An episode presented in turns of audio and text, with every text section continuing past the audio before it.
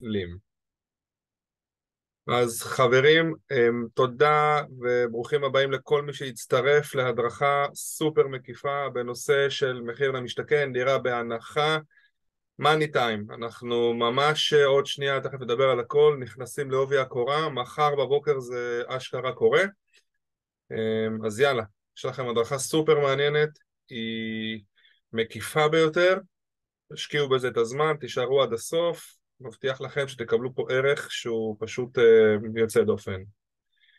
אז נתחיל בברכות קצרות. תודה לכל מי שטרח ופינה את הזמן שלו כדי להגיע להדרכה. אני יודע שמדובר בשעה לא פשוטה, בסוף שבוע, ביום חמישי.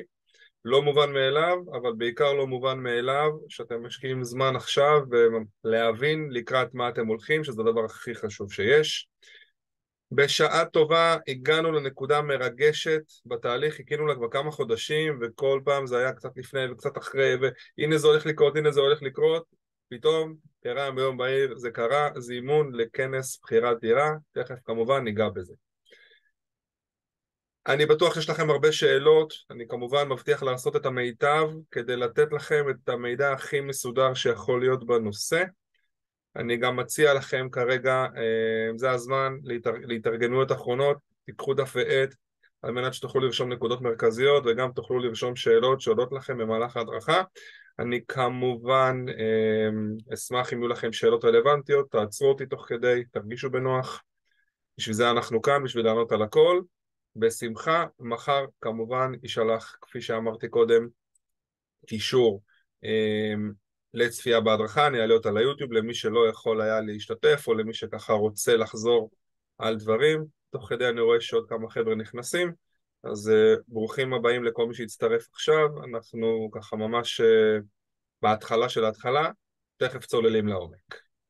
ממש בקצרה עליי, למי שעוד לא מכיר, למי שלא ככה חווה uh, חודשים האחרונים, אז לי קוראים אריאל אחון, אני יועץ משכנתאות ופיננסים ותיק, אני נשוי פלוס שני ילדים, בן ובת, יש לי עוד כמה חיות. אני חבר התאחדות יועצי המשכנתאות מזה הרבה מאוד זמן, יש לי נוכחות גדולה מאוד מאוד מאוד ברשתות, שרק הולכת ומתעצמת. גם ההדרכה הזאת, למי שיצפה בה שלא בשידור חי, אז כמובן יוכל לראות אותה ברשתות, ועוד תכנים נוספים רבים.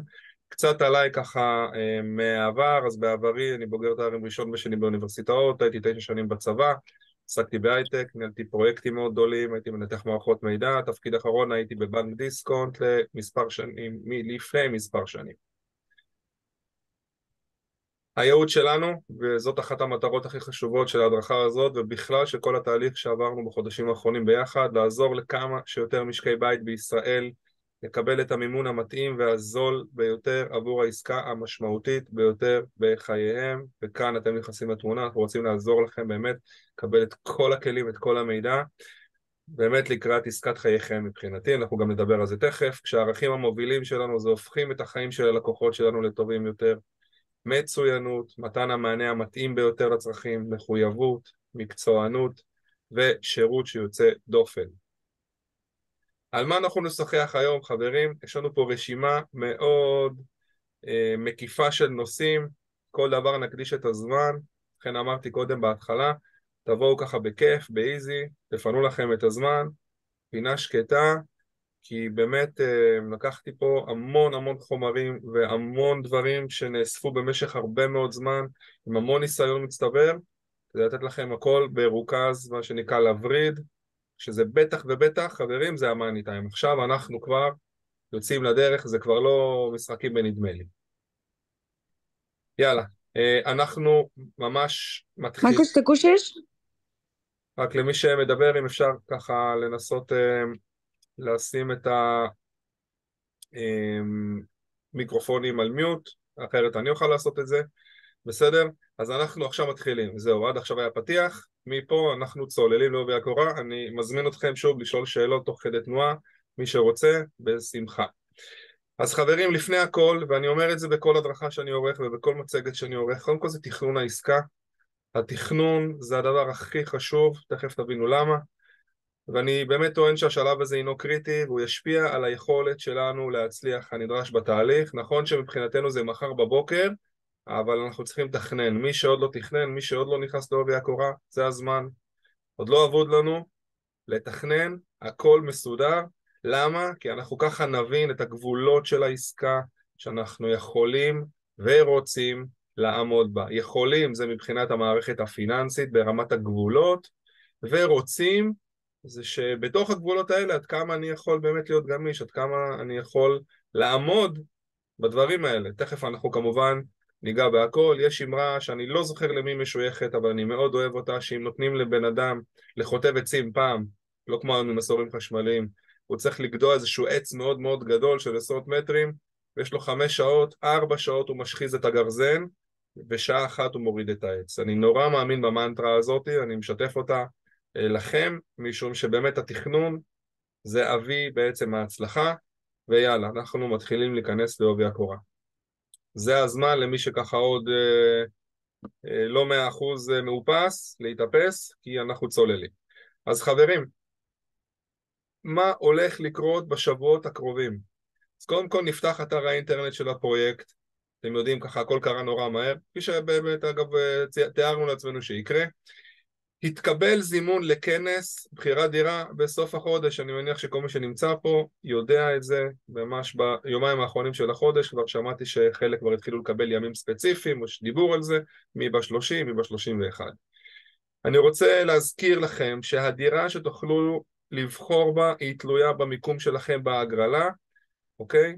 כמובן שככל שמי שנמצא יותר מאחורה, מה שנקרא אה, במיקום בהגרלה, אז זה ישפיע על הגודל ועל העלות של הדירות שיישארו במלאי. אלה החיים, אנחנו חייבים לשים את זה על השולחן ולדבר על זה.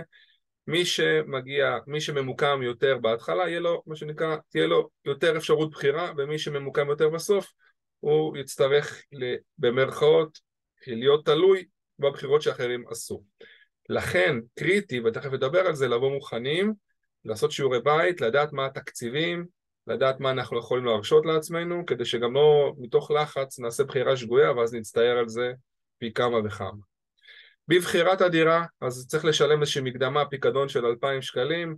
בגדול, הם לא אמורים לפרוע את הכסף הזה. אמ, בכל מקרה זה לא מוחזר במקרה של ביטול, אם כבר נבחרה דירה, כלומר יש פה איזושהי עמלה של התפעול של העניין הזה. אז ככה שאם מישהו בסוף בחר דירה ומאיזושהי סיבה החליט לוותר, הכסף הזה, קחו בחשבון, לא חוזר אליכם. קריטי, קריטי, קריטי, וזה נשמע כאילו איזושהי שורה כזאת ממש אה, פשוטה, להגיע עם אישור זכאות בתוקף או הארכת תוקף אישור זכאות מודפסים. יש כמה דברים נוספים שצריך לקחת, כל אחד קיבל את זה במייל בצורה מסודרת אה, דרך היזם, קבלן, אבל זה מנדטורי, כי אם אין לכם תעודת זהות או משהו, אפשר ללכת למשרד הפנים, או אין לכם ספח, או לא יודע מה, אפשר ללכת להוציא, זה לא בעיה. אבל אם אין לכם אישור זכאות בתוקף או הארכת תוקף של אישור זכאות, אתם לא יכולים לבחור דירה, ואז בעצם מתחיל מה שנקרא מסע כומתה מאוד מפרך כדי שכן תוכלו לבחור דירה. אז שימו לב, השורה הזאת לא סתם שמתי אותה בבולד, קריטי, להגיע עם הדבר הזה בתוקף. עכשיו בגדול, מבחירת דירה נותנים לנו עד 45 ימים, זה מה שהחוקים הרגילים אומרים, פה כבר שמעתי שזה הולך להיות פחות, 21, 30 ימים, תקנו אותי ככה אם מישהו יודע בדיוק את הנתון הספציפי, אוקיי? יש לנו זמן לחתימת חוזה. חתימת חוזה זה חוזה מכר, זה חוזה לכל דבר ועניין, כלומר גם אם בחרתי את הדירה ואני לא יודע מה יש, עוד יש לי הזדמנות ללכת אחורה, להבין שזה לא בשבילי, או לא יודע מה, קיבלתי רגליים קרות, הכל בסדר, מקסימום הפסדתי 2,000 שקלים. מהרגע שחתמתי על החוזה, שוב, לפי החוק זה בגדול 45 ימים, יכול להיות שהקבלן פה ייתן קצת פחות מבחינת הזמן. אגב, הוא כבר מאפשר לכם לחתום על החוזה כבר במעמד בחירת הדירה. מי שמגיע מוכן ועשה שיעורי בית ויש לו ככה הכל אה, בראש מסודר, בגדול אין מניעה שלא יוכל כבר לחתום ולהיפטר מהצרה הזאת כבר, ואז לא יצטרך לבזבז את הזמן שלו שוב. מי שלא עדיין 100% הגיע מוכן ואיכשהו ככה רוצה עדיין לחשוב על זה, או שלא הגיע עם אישורים מסודרים, אז יש לכם פרק זמן שבו מבחירת הדירה עד חתימת חוזה אפשר ככה עוד לעשות איזשהו מקצה שיפורים, לא, לא מבחינת הדירה שנבחרה, אלא מבחינת ה-כן, לא, go, no, go, מבחינת הפרויקט, להתקדם או לא להתקדם, אבל קחו בחשבון שזה חתימת חוזה, זה חתימת חוזה כמו שעכשיו הייתם קונים דירה מבן אדם פרטי, או כמו שהייתם לצורך העניין קונים דירה מקבלן אחר, לאו דווקא מחיר למשתכן, זה מחייב. מי שחותם חוזה ואחר כך מפר אותו, זה כבר אירוע, מה שנקרא קיצון. אנחנו פחות נתייחס לזה כרגע, אנחנו לא רוצים להגיע לזה חס וחלילה. בחתימת החוזה אנחנו צריכים לשלם תשלום של 7% של הון עצמי ולהשלים ל-20% תוך 45 ימים מחתימת החוזה. שוב, יכול להיות שהתאריכים פה ישתנו מבחינת המועדים, הדברים האלה הקבלן יבהיר אותם, אני מדבר כרגע בהיי-לבל, מה ששכיח ביותר בכל פרויקט מחיר למשתכן, דירה בהנחה. שוב, אם יש למישהו איזשהו נתון שהוא, שהוא סותר, מה שנקרא, שהוא יותר מדויק, בבקשה, תתפרצו, תגידו. אה, וכבר אני מרים להנחתה, ואנחנו כמובן נדבר על זה בצורה רחבה בהמשך ההדרכה. חלק גדול מכם כבר באמת... יאללה, בוא, שמתי לך. תוך 45 ימים כבר יהיה זקוק למשכנתה, אה, הרוב בעצם, כמעט בכל פרויקט כזה, אז כמובן שנרחיב על זה, אבל צריך להיערך לזה. כלומר, זה אירוע שהוא מאוד קרוב, וכבר, באמת, אני, אני אגיד לכם את זה מספר פעמים, כבר צריך להתחיל לפעול. לא, לא לשבת ולחכות ולהגיד יהיה בסדר, כי זה לא מה שהיה עד עכשיו, שאנחנו לא ידענו, והקבלן, והוא כן בסדר, הוא לא בסדר, אנחנו כבר תכל'ס, זהו, זה המאני טיים, אוקיי? שוב, אם יש שאלות, תעצרו אותי, תשאלו. איך נכון להגיע לכנס בחירת דירה חברים? אז קודם כל, חשוב ביותר להגיע לכנס שאני מבין את הגבולות של העסקה. מאלו בחינות חברים? מבחינת הון עצמי שיש לנו, תכף כמובן ניגע בהכל, נפרוט הכל לפרטי פרטים, כך שלא לא תישארו בלי שאלות, מבחינת גובה המשכנתה שניתן לקבל, מבחינת עלויות נוספות שאני צריך לקחת בחשבון. ממש ממש חשוב להגיע לכנס בחירת דירה עם אישור עקרוני של בנק. אני מדגיש, אישור עקרוני מלא אשר יתקבל לאחר פגישה בסניף או בקרת מסמכים על ידי בנקאי. עכשיו זה לא, אני לא נכנס פה אם יועץ עשה את זה, אם אתם עשיתם את זה לבד, אני לא, לא בקטע הזה, בקטע שמדובר באישור אמיתי.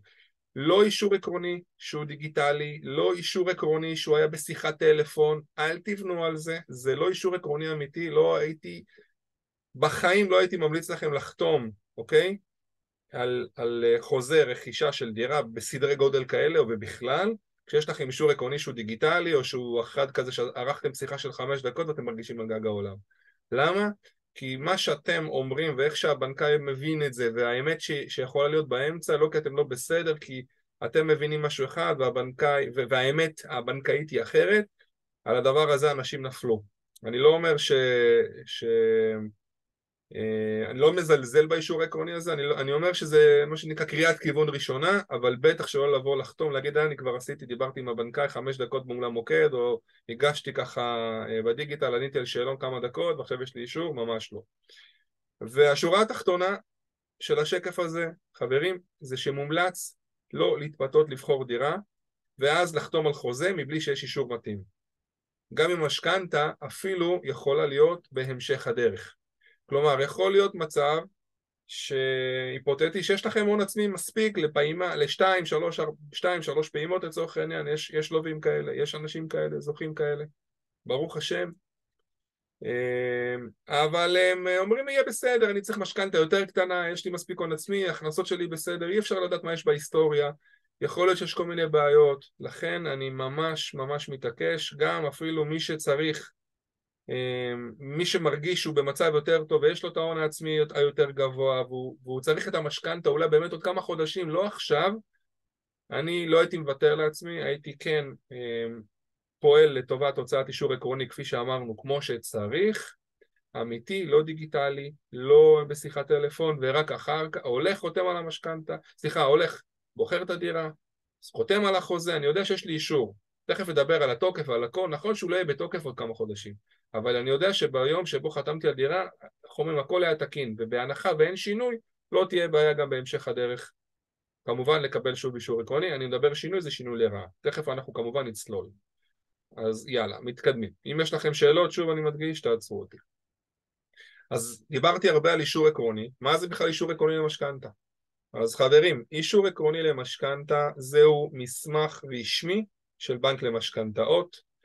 המסמך הזה בעצם מאשר שהבנק בדק את הנתונים ואת המסמכים הפיננסיים שלנו, פלוס את ההתנהלות הפיננסית, דוחות אשראי, לראות שאין חלילה איזה שהן בעיות שחזרו התחייבויות, צ'קים, הוראות כאב, ההלוואות, שלא היו חלילה בעיות אה, היסטוריות, היסטוריית אשראי בעבר וכדומה, והוא אישר לכם את הבקשה למשכנתה בסכום מסוים.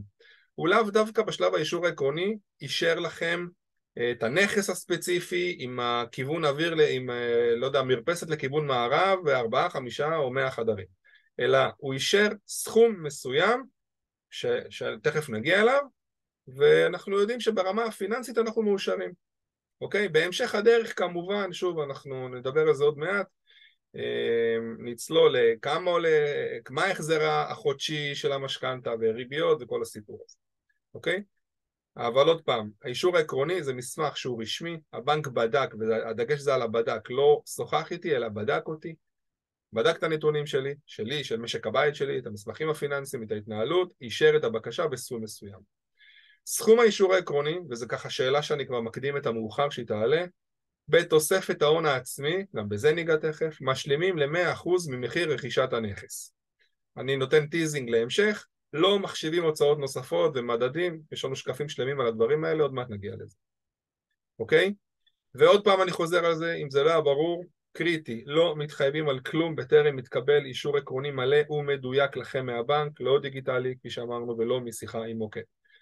אם יש שאלות בהקשרים האלה, שוב אני אשמח שתפריעו מה שנקרא, אוקיי? ככה ש... אמ, לא יהיו שאלות ככה תוך כדי. אם הכל ברור, אני מתקדם. תוקף האישור העקרוני, אנחנו עדיין באישור עקרוני, הוא לשלושה חודשים בגדול, אוקיי? תוקף הריביות באישור העקרוני הוא ל-24 ימים. עכשיו, שימו לב לדגש, כי אתם כבר מתחילים אולי להילחץ, רגע, אם זה רק ל-24 ימים, איך אני אעמוד בזה? אז שנייה. אז דגשים לגבי האישור העקרוני. לטובת חתימה על חוזה רכישה, מספיק לקבל אפילו אישור עקרוני אחד, אני עוד פעם מדגיש מלא, דיברנו על זה כמה פעמים, אוקיי? כל מה שקשור, חברים, לדיון על ריביות, על אה, הרכב הלוואה סופי, אנחנו עוד לא שם. למה? כי עדיין אין הסכם רכישה. עכשיו במקרה שלכם יכול להיות שזה נורא מחובר, כן? אחד מחובר בשני, כי אתם כבר יכול להיות חלקכם, כפי שאמרנו בהתחלה, תחתמו אה, על הסכם רכישה, מי שירצה, מי שכבר מגיע מוכן, כבר במעמד, כבר במעמד בחירת הדירה. אבל אני מדבר ככה יותר בהיי-לבל, אוקיי? גם אפילו בשביל הדבר הזה, עדיין לא חתמתי, גם אם מחר אני הולך להוציא אישור עקרוני ואני פונה לבנקים ומתחיל לעשות את כל הבלאגן, עדיין מספיק לי אישור עקרוני אפילו אחד כרגע, שהוא יהיה כמו שצריך, שבעיקר ידבר על הסכום שאני אדע שאני יכול לחתום על העסקה. מה שלא יהיה, את הדיון על הריביות ועל התנאים ועל התמהיל הסופי נעשה רק אחר כך. למה? כי עדיין אין הסכם רכישה. גם אם תחתמו על הסכם הרכישה במעמד בחירת הדירה, זה סבבה, אין בעיה עם זה. לא תקבלו את ההסכם באותו יום, הקבלן צריך לחתום על זה, העורך דין צריך לחתום על זה, יש עוד כמה ימים, עד שבאמת נקבל את העותק ונוכל באמת להתקדם עם זה רסמית לבנק. אז כפי שאמרתי, ואני חוזר על זה, את הדיון נערוך על הריביות, על התמהיל הסופי, נערוך לאחר חתימת החוזה ולאחר שגיבשנו תמהיל סופי למשכנתה, ואנחנו בתוך זה יודעים את העלויות המדויקות של העסקה, כי רצים המון מספרים, עוד מעט נראה גם סימולציות לאיך פלוס מינוס זה אמור להיראות, אבל את המספרים הסופיים של הנכס הספציפי שבחרתם, עם ההצמדות למדד, עם כל הסיפור, אנחנו נדע רק אחרי שנחתום חוזה, אנחנו לא נדע על המילימטר את הכל, ומתוך זה, אחרי זה, נלך, מה שנקרא, ונבנה את הרכב ההלוואה הסופי, ונתקדם איתו למכרז ריביות, אנחנו כמובן נדבר על זה אחר כך. במידה ועבר תוקף האישור העקרוני, דיברנו על זה שזה שלושה חודשים, נניח מצב שבו מישהו לא צריך את המשכנתה כל כך מהר וזה עדיין עבר התוקף, כמובן שמומלץ לחדשו, מבחינתי שבכל נקודה זמן בתהליך שלכם יהיה לכם אישור עקרוני שהוא בתוקף. שימו לב, אני עדיין לא מדבר על הריביות, אני מדבר על המהות, על זה שאני מאושר ברמת האישור העקרוני. אז קצת ככה לקראת סיום סוגיית האישור העקרוני למשכנתה. על מנת לקבל אישור עקרוני מלא, עוד פעם אני מדגיש את המלא ולא חלקי ולא טלפוני ולא אה, מבחינת אה, אה, שאלון שעניתי עליו באינטרנט, נדרש להציג לבנק את כל המסמכים הרלוונטיים, כמובן הם משתנים לפי סוג העיסוק, העסקה, הלווים, העיסוק של הלווים, חשוב מאוד להגיע מוכנים עם ניירת, הניירת זה חלק שלפעמים מי שקצת פחות ככה מתמצא יכול לקחת זמן, אז צריך להקדיש לזה זמן שהוא מתאים. נגיד אה, מישהו ששני בני זוג שכירים ואין איזה שהם הלוואות, אז זה יכול להיות קצת יותר פשוט. אם פתאום למשל אצלכם יש מישהו שהוא בעל עסק, מישהו שיש לו חברה, הוא שכיר בחברה שלו, ניירת אחרת. צריך גם ניירת של, של העסק, צריך גם ניירת של, ה, של הפרטי, צריך להפעיל פה רואה חשבון, זה ניירת שהיא קצת יותר מקיפה. ועל כן היא יכולה גם לקחת קצת יותר זמן, ועם המזל שלנו בדיוק הרואה חשבון נמצא כרגע בחופשה כמה ימים עם המשפחה שלו, מגיע לו, קיץ, הכל בסדר, ופתאום זה נופל לנו עכשיו בין הכיסאות. אז כשאני אומר לבוא מוכנים, כדי שהתהליך יהיה כמה שיותר מהיר, צריכים לבוא מוכנים ברמת הניירת, על ה, מה שנקרא, על קצה המזלג. אנחנו מתקדמים, סיימנו את האישור העקרוני, עכשיו אנחנו עוברים, מה שנקרא, מקלפים עוד שכבה בבצל הזה, אוקיי? שנייה אחת, מאיזושהי סיבה משהו פה בזום שלי לא תפס טוב, אמ, למרות שיש לי את הקישור המלא, אז אם וכאשר זה, זה ישתנה, בסדר חברים? אה, אם, אם זה יתקרב לסיום, אני מקסימום אגיד לכם להיכנס שוב לקישור, אני לא יודע למה, משום מה זה ככה נתן לי איזושהי התראה פה שהזמן עומד להיגמר, אין לי מושג למה, אני נמצא ב, במנוי מלא, בתשלום, אבל בסדר. מקסימום, תעשו לי טובה, תיכנסו שוב, נמשיך עם אותה נקודה ואני בינתיים אטפל בזה. אז איך מחושב אחוז המימון שניתן לקבל בפרויקט? אז בשוק החופשי, בואו נלך צעד אחד אחורה, לנכס יחיד נדרש להגיע עם הון עצמי של לפחות 25%, אוקיי? וניתן לקבל עד 75% משכנתה. במסגרת הפרויקט ניתן לקבל עד 75% מימון משווי הנכס אל מול שווי השוק, כמובן בשמאות, כלומר אנחנו יכולים לקבל אחוז מימון שהוא גבוה משמעותית מהשוק החופשי. מנגד, זה סבבה, זה אומר שאני צריך להביא פחות הון עצמי, שזה מגניב, אבל זה אומר שברוב המקרים המשכנתה תהיה גם יותר גבוהה, כלומר ההתחייבות שאני אקח על עצמי תהיה יותר גבוהה בגלל שהבאתי פחות הון עצמי ובגלל שאני צריך להשלים למשכנתה. ברוב המקרים שווי השוק של הנכס הוא הרבה יותר גבוה מאשר מחיר הרכישה. בואו ניקח לדוגמה, נכס בשווי של 1.2 מיליון, אוקיי, ומחיר רכישה של 1 מיליון, נוכל לקבל עבורו משכנתה של 75% מ-1.2 מיליון, כלומר במקרה שלנו 900 אלף לדוגמה, משהו שככה באמת חי את החיים האמיתיים, לעומת 750 אלף ש"ח בשוק החופשי, אוקיי? למשל. אני מתקדם. בהקשר לזה, איזה הון עצמי נדרש, אוקיי? ולגבי מענק מקום שאנחנו יכולים לקבל. אז ההון העצמי שנדרש, אוקיי? עד למחיר רכישה של מיליון שקלים, לא משנה אם מחיר הרכישה הוא 800, הוא 900, הוא 999, 1999, אנחנו צריכים הון עצמי של 100 אלף שקלים לפחות בכל מקרה. מעל למחיר רכישה של מיליון שקלים, בגדול, אני אעשה לכם את זה פשוט, צריך הון עצמי של לפחות עשרה אחוזים מגובה הרכישה, וזאת עד לשווי נכס או מחיר רכישה של מיליון שמונה מאות. היות ואף אחד פה לא מגיע למספרים האלה, אוקיי? אנחנו פחות נתמקד בסוגיה הזאת כרגע, אה, שזה מעל מיליון שמונה מאות, זה כבר משכנתה רגילה של עד מיליון שלוש מאות חמישים, אוקיי? כי זה כבר בעצם מתנהג כמו השוק החופשי. אז זה פחות רלוונטי לדעתי ל... לרובכם אם בכלל. ההון העצמי כמובן, שימו לב, יכול להיות מורכב ממענק מקום, אוקיי? שזה בעצם 40 אמ, אלף שקלים במקרה שלכם, 60 אלף במקומות אחרים, והיתרה בכסף נזיל, כמובן שאנחנו נרד עוד מעט לסימולציות. מענק המקום, שימו לב, מועבר ישירות לקבלן, הוא מהווה חלק מההון העצמי שלכם, אוקיי חברים? אה, אתם לא רואים את הכסף הזה בפועל, הוא גם יהיה רשום לכם במשכנתה, באישורים העקרוניים, זה לא שקיבלתם משכנתה יותר גבוהה, זה רשום למה, זה עניינים טכניים, פחות כרגע מה שנקרא מטריד אותנו איך זה ייראה, אבל זה חלק מההון העצמי שלכם שזה מצוין, זה עוד כסף שאתם יכולים מה שנקרא להשתמש בו כדי קצת להפחית את, ה, את הנטל. סיימנו את סוגיית ההון העצמי, אני מקווה שהיא ברורה, אנחנו עוברים בתוך הדבר הזה לסוגיה אחרת סופר קריטית שנקראת יחס החזר. אז חברים, בגדול הבנק יכול לאשר החזר משכנתה שהוא על 35% מההכנסה הפנויה למשק הבית. כלומר, לאחר ניכוי הלוואות במידה ויש. לכל החשבונות במשק הבית, אני כמובן תכף אתן דוגמה. עוד זמלה? סליחה? מה? זמלה? אוקיי. מי ששם ככה מדבר, אני אשמח אה, אם אפשר יהיה להשתיק את המיקרופון. אז כשאני אומר משק בית, שימו לב שזה יכול להיות חשבון אישי, חשבון משותף, חשבון עסקי, משק הבית, בסדר?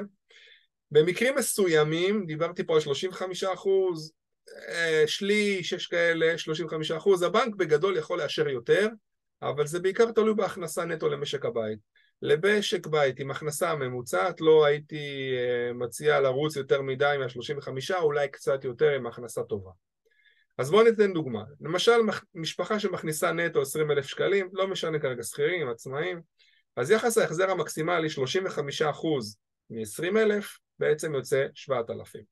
בואו נניח שלמשפחה יש כבר הלוואה עם החזר של 2,000 שקלים, כשאני מדגיש שההלוואה היא מעל ל-18 חודשים לסיום שלה. אם נשארו פחות מ-18 חודשים לסיום ההלוואה, אוקיי? אז זה לא נחשב לנו, לא נספר לנו ביחס ההחזר. אנחנו כן צריכים לחיות עם ההלוואה, אבל יחס ההחזר לא נספר. אז במצב הזה ההכנסה הפנויה היא תחושב בעצם מ-18,000. למה? כי יש 20,000 נטו מינוס 2,000 הלוואה, אז ההכנסה הפנויה היא תהיה 18.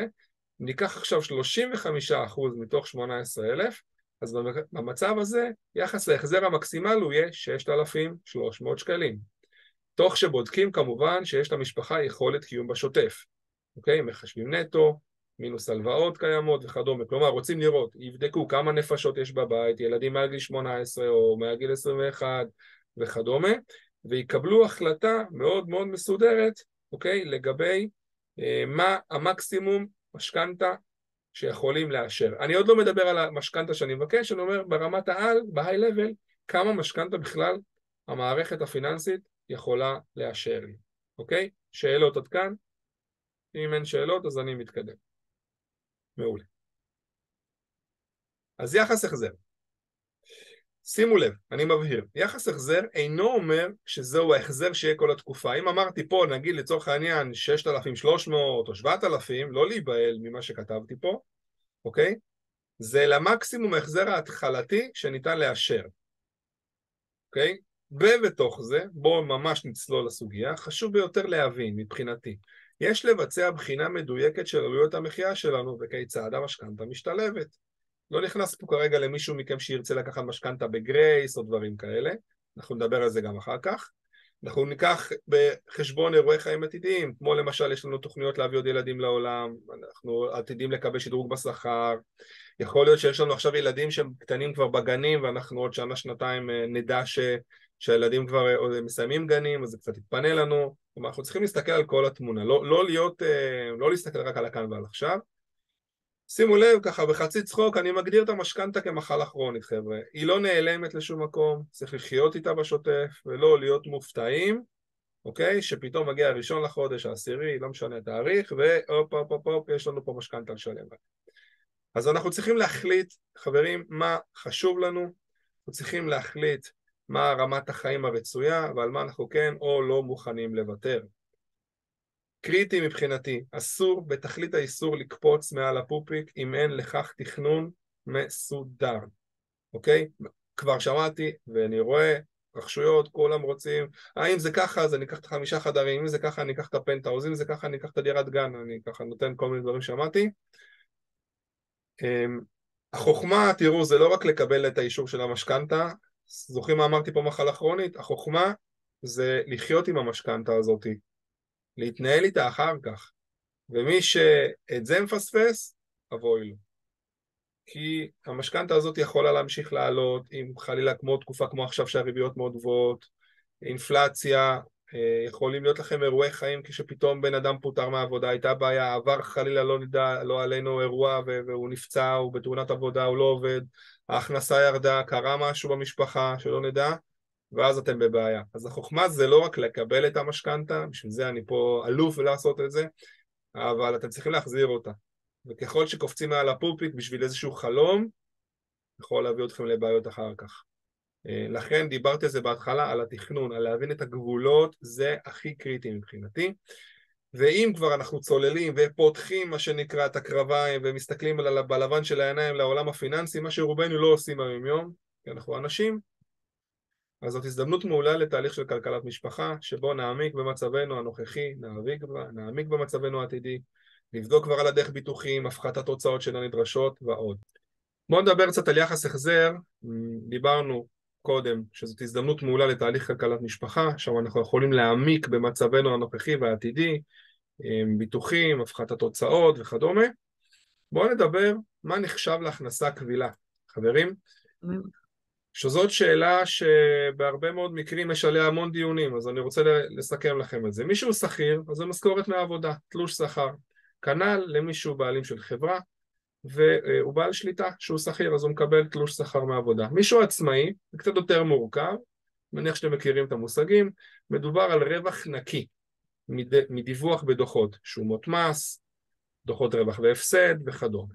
אז זה דבר אחד. אז העצמאים לא מדווחים כמובן בחודש ספציפי, מדווחים ברמה של מחזורים שנתיים או תקופתיים, אה, אם עוד לא הסתיים השנה. כמו שעכשיו עוד לא הסתיים השנה, אז אנחנו מדברים על דוח, דוח תקופתי.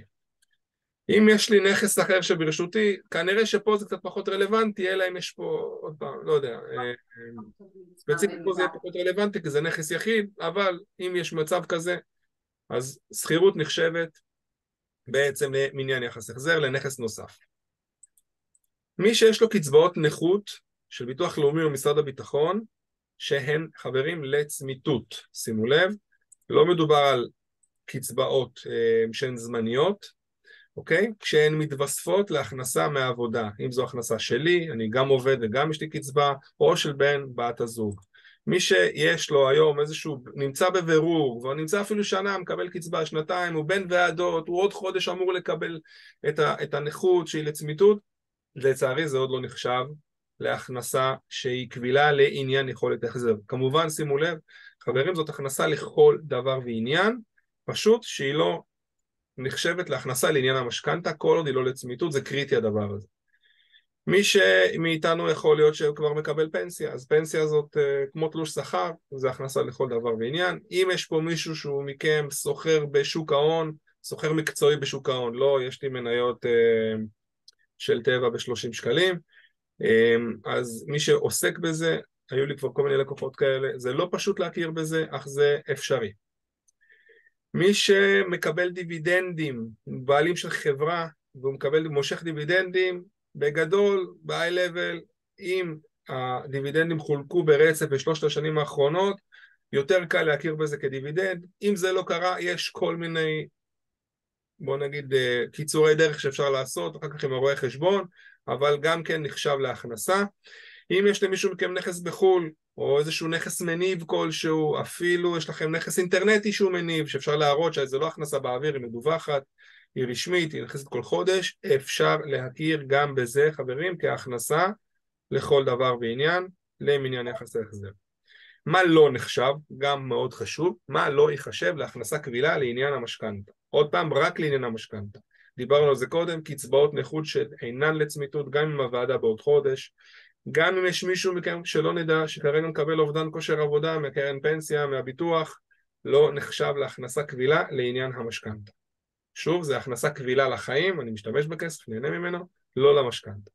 אם מישהו שמקבל כל חודש עזרה מההורים, לא נחשב לעניין המשכנתה. הכנסה שאינה מדווחת כחוק, בסדר? יותר מפעם אחת נתקלנו ב... שמע, אני מרוויח יותר, אבל זה לא מדווח, אז הבנק לא יכול להתבסס על זה. מי שכמובן מקבל דמי אבטלה או הבטחת הכנסה, לא נחשב לעניין המשכנתה. אם יש מישהו מכם שמקבל עזרה כיום בשכר דירה מהמדינה, זה לא נחשב כי אתם קונים נכס, אתם בעצם מחליפים את שכר הדירה שאתם מקבלים בו עזרה במשכנתה, ודיבידנד מחברה שאינו רציף, עוד פעם, זה כבר משהו, דיון מאוד מעמיק, פחות נדון בזה כרגע. מה קורה חברים, אנחנו עדיין בסוגיית יחס ההחזר, אנחנו צוללים עוד פעם, כל פעם, כל שקף אנחנו מקלפים שכבה כדי שתבינו את הכל לעומק. מה קורה במידה ויחס ההחזר אינו מספיק עבור סכום ההלוואה שמבקשים? כלומר, הבנו שאנחנו צריכים לעמוד ביחס החזר, הבנו שיש לנו מה שדיברנו קודם, הכנסה פנויה שהבנק מחשב, מה קורה אם זה לא מספיק, אוקיי? אנחנו, שורה תחתונה, איך אני מתרגם לכם את זה? אנחנו לא, ההכנסות שלנו כמשק בית, אחרי כל החישוב ש, שהבנק עושה, לא מספיקות לנו בשביל ההלוואה שאנחנו רוצים. אנחנו רוצים, דוגמה, משכנתה של 1.1 מיליון שקלים, אבל אחרי שביררנו את הכל, אנחנו יכולים לקבל אישור ל-950. דוגמה מהחיים, קורה לא פעם ולא פעמיים. מה אנחנו יכולים לעשות במצב הזה? אנחנו לא ישר הולכים ובוכים על החיים, בואו נראה מה כן אפשר לעשות. אז אפשר להוסיף לווה נוסף שהוא מקרבה ראשונה, שימו לב על הקרבה הראשונה, וזה ככה, ש... אחר כך אם יש שאלות, תשאלו ככה לא בצ'אט, כי אני לא תמיד רואה את זה, אבירן שאל שאלה, אחר כך אני אענה על זה אבירן. אז אנחנו יכולים להוסיף לווה נוסף בקרבה ראשונה, שזה אבא, אמא, האח, אחות.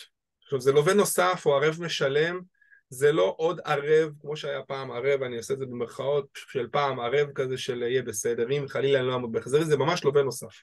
עכשיו חברים, יש לזה משמעויות. ההלוואה נרשמת גם על שמו של אותו לווה נוסף או ערב משלם. הוא לא מקבל זכויות בנכס. שימו לב, נגיד עכשיו אה, אבא שלכם עוזר לכם, אמא, אח, לא משנה, אחות, הם לא מקבלים זכויות איתכם בטאבו עכשיו ועכשיו יש לכם עוד שותף בדירה אבל הוא כן מחזיר חלק מההחזרים החודשיים לפי מה שהבנק קובע מ-20% מההחזר החודשי עד איזושהי חלוקה שיכולה להיות גבוהה יותר אוקיי? בהקשרים האלה אמ, מה המשקל של זה? מה, למה זה גורם לאותו בן אדם? אז מצד אחד הם מאוד רוצים לעזור לכם, ומצד שני זה עלול לפגוע ביכולת ההחזר של אותו גורם נוסף, אוקיי? אם הוא ירצה לקחת אשראי, נגיד בואו ניקח דווקא מקרה אחר, נגיד אח שלכם ממש רוצה לעזור לכם, אבל עכשיו הוא בעצמו אה, רוצה בעוד שנה לקחת משכנתה או, רוצה לעשות איזשהו משהו, זה יכול להיות שזה יפגע לו ביכולת, מה זה יכול? זה יפגע לו ביכולת ההחזר כי הוא כבר חתום איתכם על המשכנתה. אמנם על חלק מסוים, נכון, אבל הוא כבר חתום על משכנתה. זה לא ידפוק אותו מלקבל משכנתה, זה, זה יעמיס על ההחזרים החודשיים שלו, ואז ההכנסה הפנויה שלו, דיברנו עליה בשקפים הקודמים, תהיה יותר נמוכה. זה גם ידרוש אה, ביטוח חיים כמעט בכל המקרים, להוציא אולי הורים שהם יותר מבוגרים, זאת אומרת שזאת עוד הוצאה שמתווספת, אנחנו גם נדבר יותר מאוחר על ביטוחי חיים, אבל זאת עוד הוצאה שמתווספת לאותו בן אדם. ואחד הדברים הכי קריטיים שלא ממש מדברים עליהם, להוציא את אותו לווה נוסף מקרבה ראשונה מההלוואה, דורשת את אישור הבנק. האם הבנק יאשר את זה סתם ככה? לא. לכן אני טוען שפה אין לזה תוקף.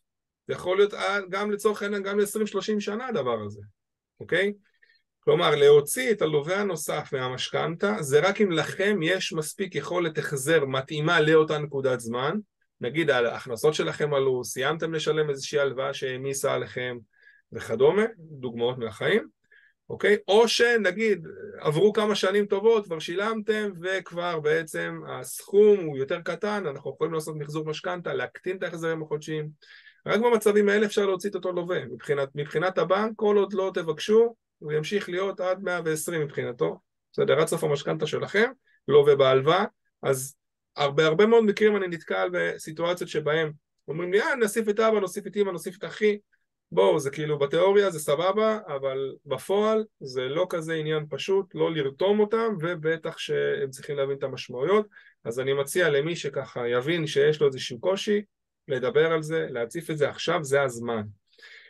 יכול להיות שאנחנו בלית ברירה נבין שאין לנו לווה נוסף, אה, אז נצטרך להפחית את סכום המשכנתה שאנחנו מבקשים. זה יכול כמובן בלית ברירה לשנות את התוכניות שלכם לגבי הנכס. כלומר אם תכננתם שאתם רוצים את הדירה של החמישה חדרים, אני סתם זורק עכשיו דוגמה, אז uh, יכול להיות שתצטרכו להתפשר על הארבעה, על השלושה, כי עדיף uh, ציפור אחת ביד מאשר שתיים על העץ.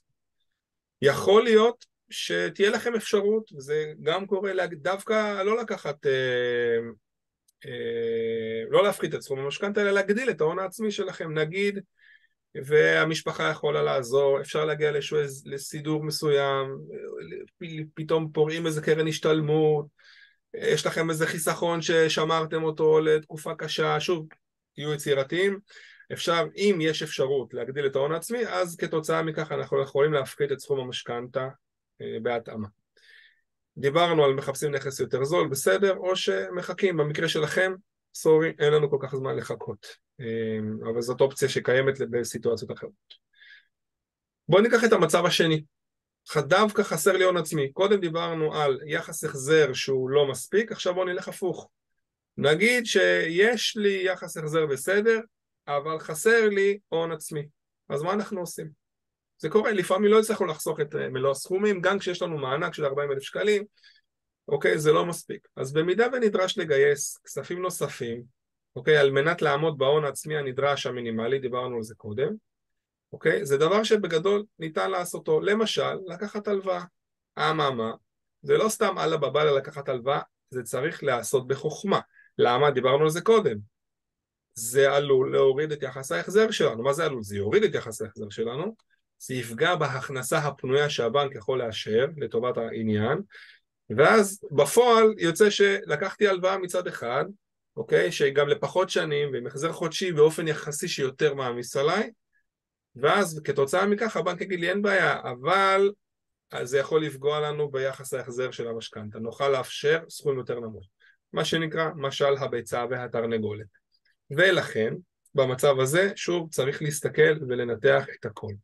איפה כן אפשר לקחת הלוואות? בבנק, קרן השתלמות, קרן השתלמות זה מעולה כי ההלוואה בקרן השתלמות היא בעצם לא מעמיסה עלינו, זאת הלוואה שמשלמים בה רק, משלמים בה רק את הריבית, לא משלמים בה את הכל, את השוטף, אז גם הבנק לא מחשיב אותה, אבל לא תמיד יש אה, מספיק כסף שניתן לקחת בקרן השתלמות, יתרה מכך חלק מקרנות ההשתלמות כרגע בכלל אה, לא מאפשרות לקחת הלוואות בגלל כל הסיטואציה במשק, מבחינת הריביות והאינפלציה. עוד דבר שניתן לעשות, לקחת הלוואה מקרן פנסיה, שוב, זה, זה לא אותו משקל כמו בבנק. אמנם הכסף הוא משועבד ויש לו ביטחון, אבל גם קרנות הפנסיה לא כל כך קלות כרגע, וזה עדיין יכול להעמיס עלינו.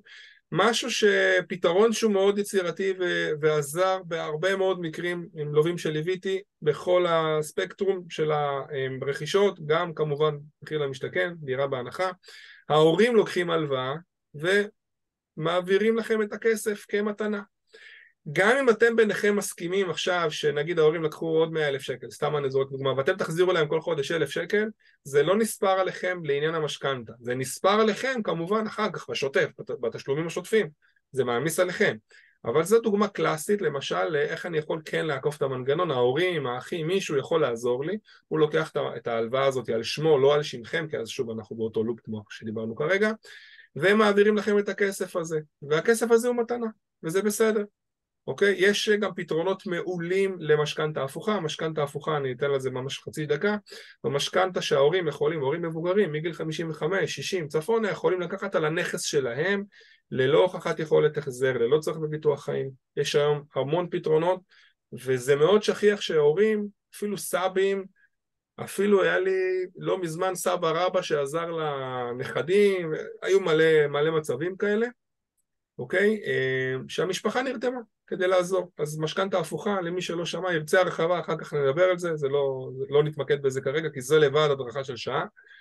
אה, ועוד פתרונות אחרים, אוקיי? שאתם יכולים באמת אה, להירתם. עכשיו, זה לא משנה אם תגידו, אה, אני יכול לקחת הלוואה מעולה ממקום העבודה, או שאני עובד מדינה ויש לי הלוואת חשכ"ל בתנאים מצוינים, שימו לב שלא דיברתי איתכם על הריבית. יש מקומות שמקבלים הלוואות בריבית אפס אפילו, במקומות עבודה, אבל זה עדיין מעמיס על יכולת ההחזר שלנו, אז אנחנו בביצה והתרנגולת.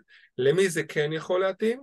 למי שיש לו יכולת החזר מספיק גבוהה כדי שאחרי שלקחנו הלוואה, ההכנסה הפנויה שלו תהיה מספיק מספיקה כדי שהיא תוכל להכיל גם את המשכנתה וגם את ההלוואה. אם זה המצב, אז זה מעולה. זה משהו שכן ניתן לעשות אותו, אפילו יחסית מהר. אני מתקדם.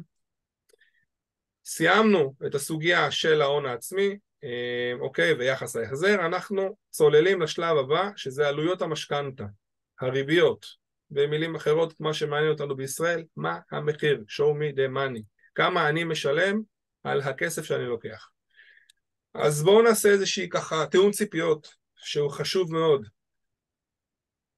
שני תאומים סיאמים קונים את אותו נכס באותה קומה עם קיר אחד שמפריד ביניהם באותו סכום זה שתי עסקאות שונות לגמרי. לכן הסוגיה הזאת של אה, אני אה, חבר שלי, איך ההצעה שלו? אין לי מושג. לא יותר טובה, היא לא פחות טובה, אני באמת שאין לי מושג. למה? כי אני לא יודע מה המשתנים. כלומר, אתם לא יודעים מה המשתנים.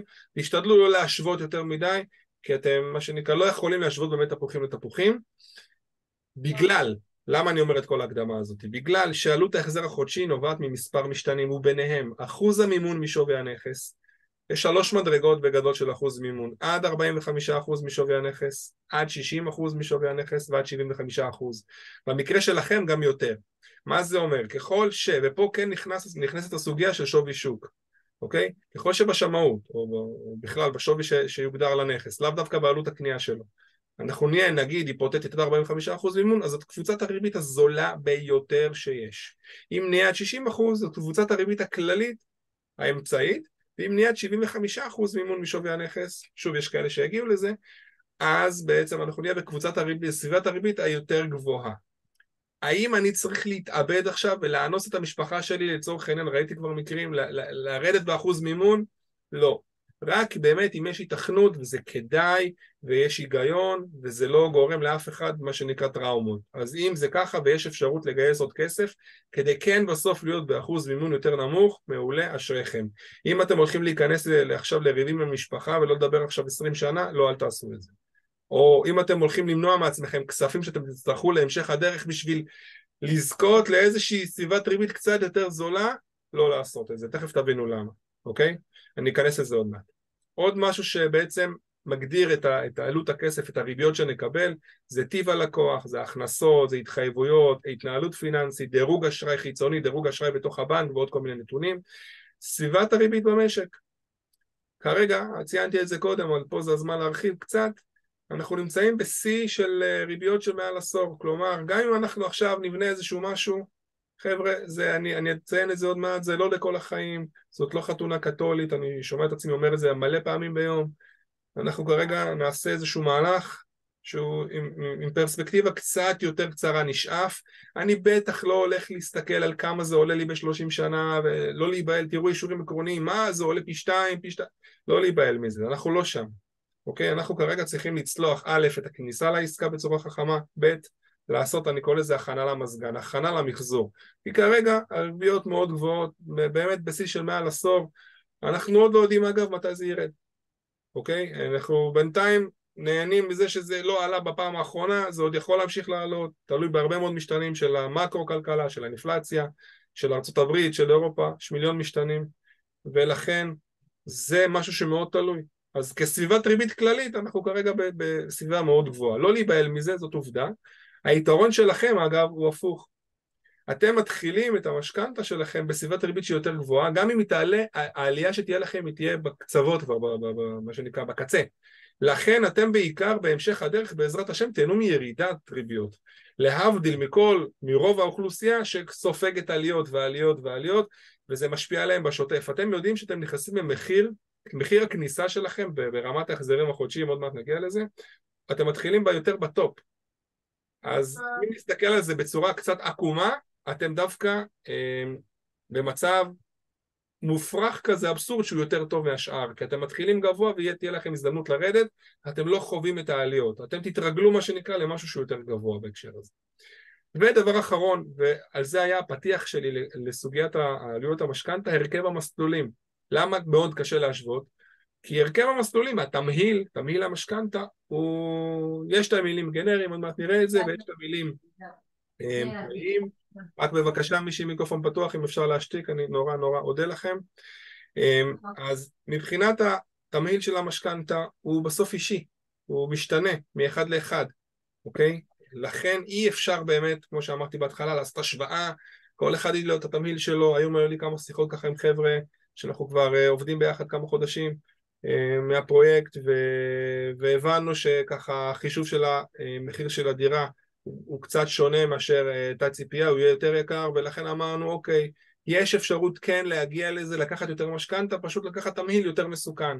לקחת איזשהו הרכב הלוואה שהוא יותר חשוף, הוא יותר מסוכן, אבל עדיין לאפשר לי את, ה, את האפשרות כן להיכנס לעסקה בידיעה שזה לא לכל החיים. בכלל משכנתה זה לא לכל החיים. אני אגיד את זה כמה פעמים. בואו נתקדם. נתחיל לצלול למחיר הכסף, זה הכללי. הגז חתוך? אני אמ, ארצה שנייה אחת אולי לראות את מי, אני, את מי, מי כרגע ככה נמצא ב... אמ, עם מיקרופון פתוח, בסדר? אז אני משתיק את כולם ברשותכם. אני מקווה שזה לא מפריע לכם כי זה קצת מרעיש. מתקדמים למחיר הכסף. אז נכון להיום, הריביות, אוקיי? נכון להיום, ההחזרים החודשיים המינימליים כתוצאה מסביבת הריבית שאנחנו נמצאים בה הם סביב ה-520 שקלים לכל 100 אלף, יש כאלה שיגידו 500, יש כאלה שיגידו 540, הלכתי על האמצע. כ-520, שוב זה יכול להיות פחות, זה יכול להיות יותר. שימו לב למה אני אומר, החזר חודשי התחלתי לכל 100 אלף ש"ח משכנתה שלקחנו. בואו ניקח דוגמה. נגיד שלקחתי משכנתה עגולה של מיליון שקלים כדי שהדוגמה תהיה קלה, אז, במא, אז במיליון שקלים יש עשר פעמים מאה אלף. אז עשר פעמים מאה אלף כפול חמש מאות עשרים שדיברנו קודם שווה החזר חודשי התחלתי. ואז הדגש פה הוא מאוד חשוב חברים.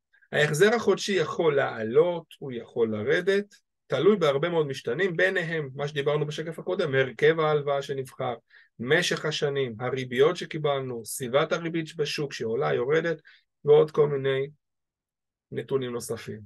לכן, ואמרתי את זה קודם ופה אני אסכם את זה, ככלל, בטח שבתקופה שכזו, שבה סביבת הריבית גבוהה, שוב, מעבר למה שהתרגלנו בשנים האחרונות, ההמלצה שלי, והיא שוב, היא לא אישית, אלא ההמלצה הגורפת, הכללית, בהיי-לבל, היא שמומלץ לבנות תמהיל הלוואה בראייה שהיא קצרת מועד.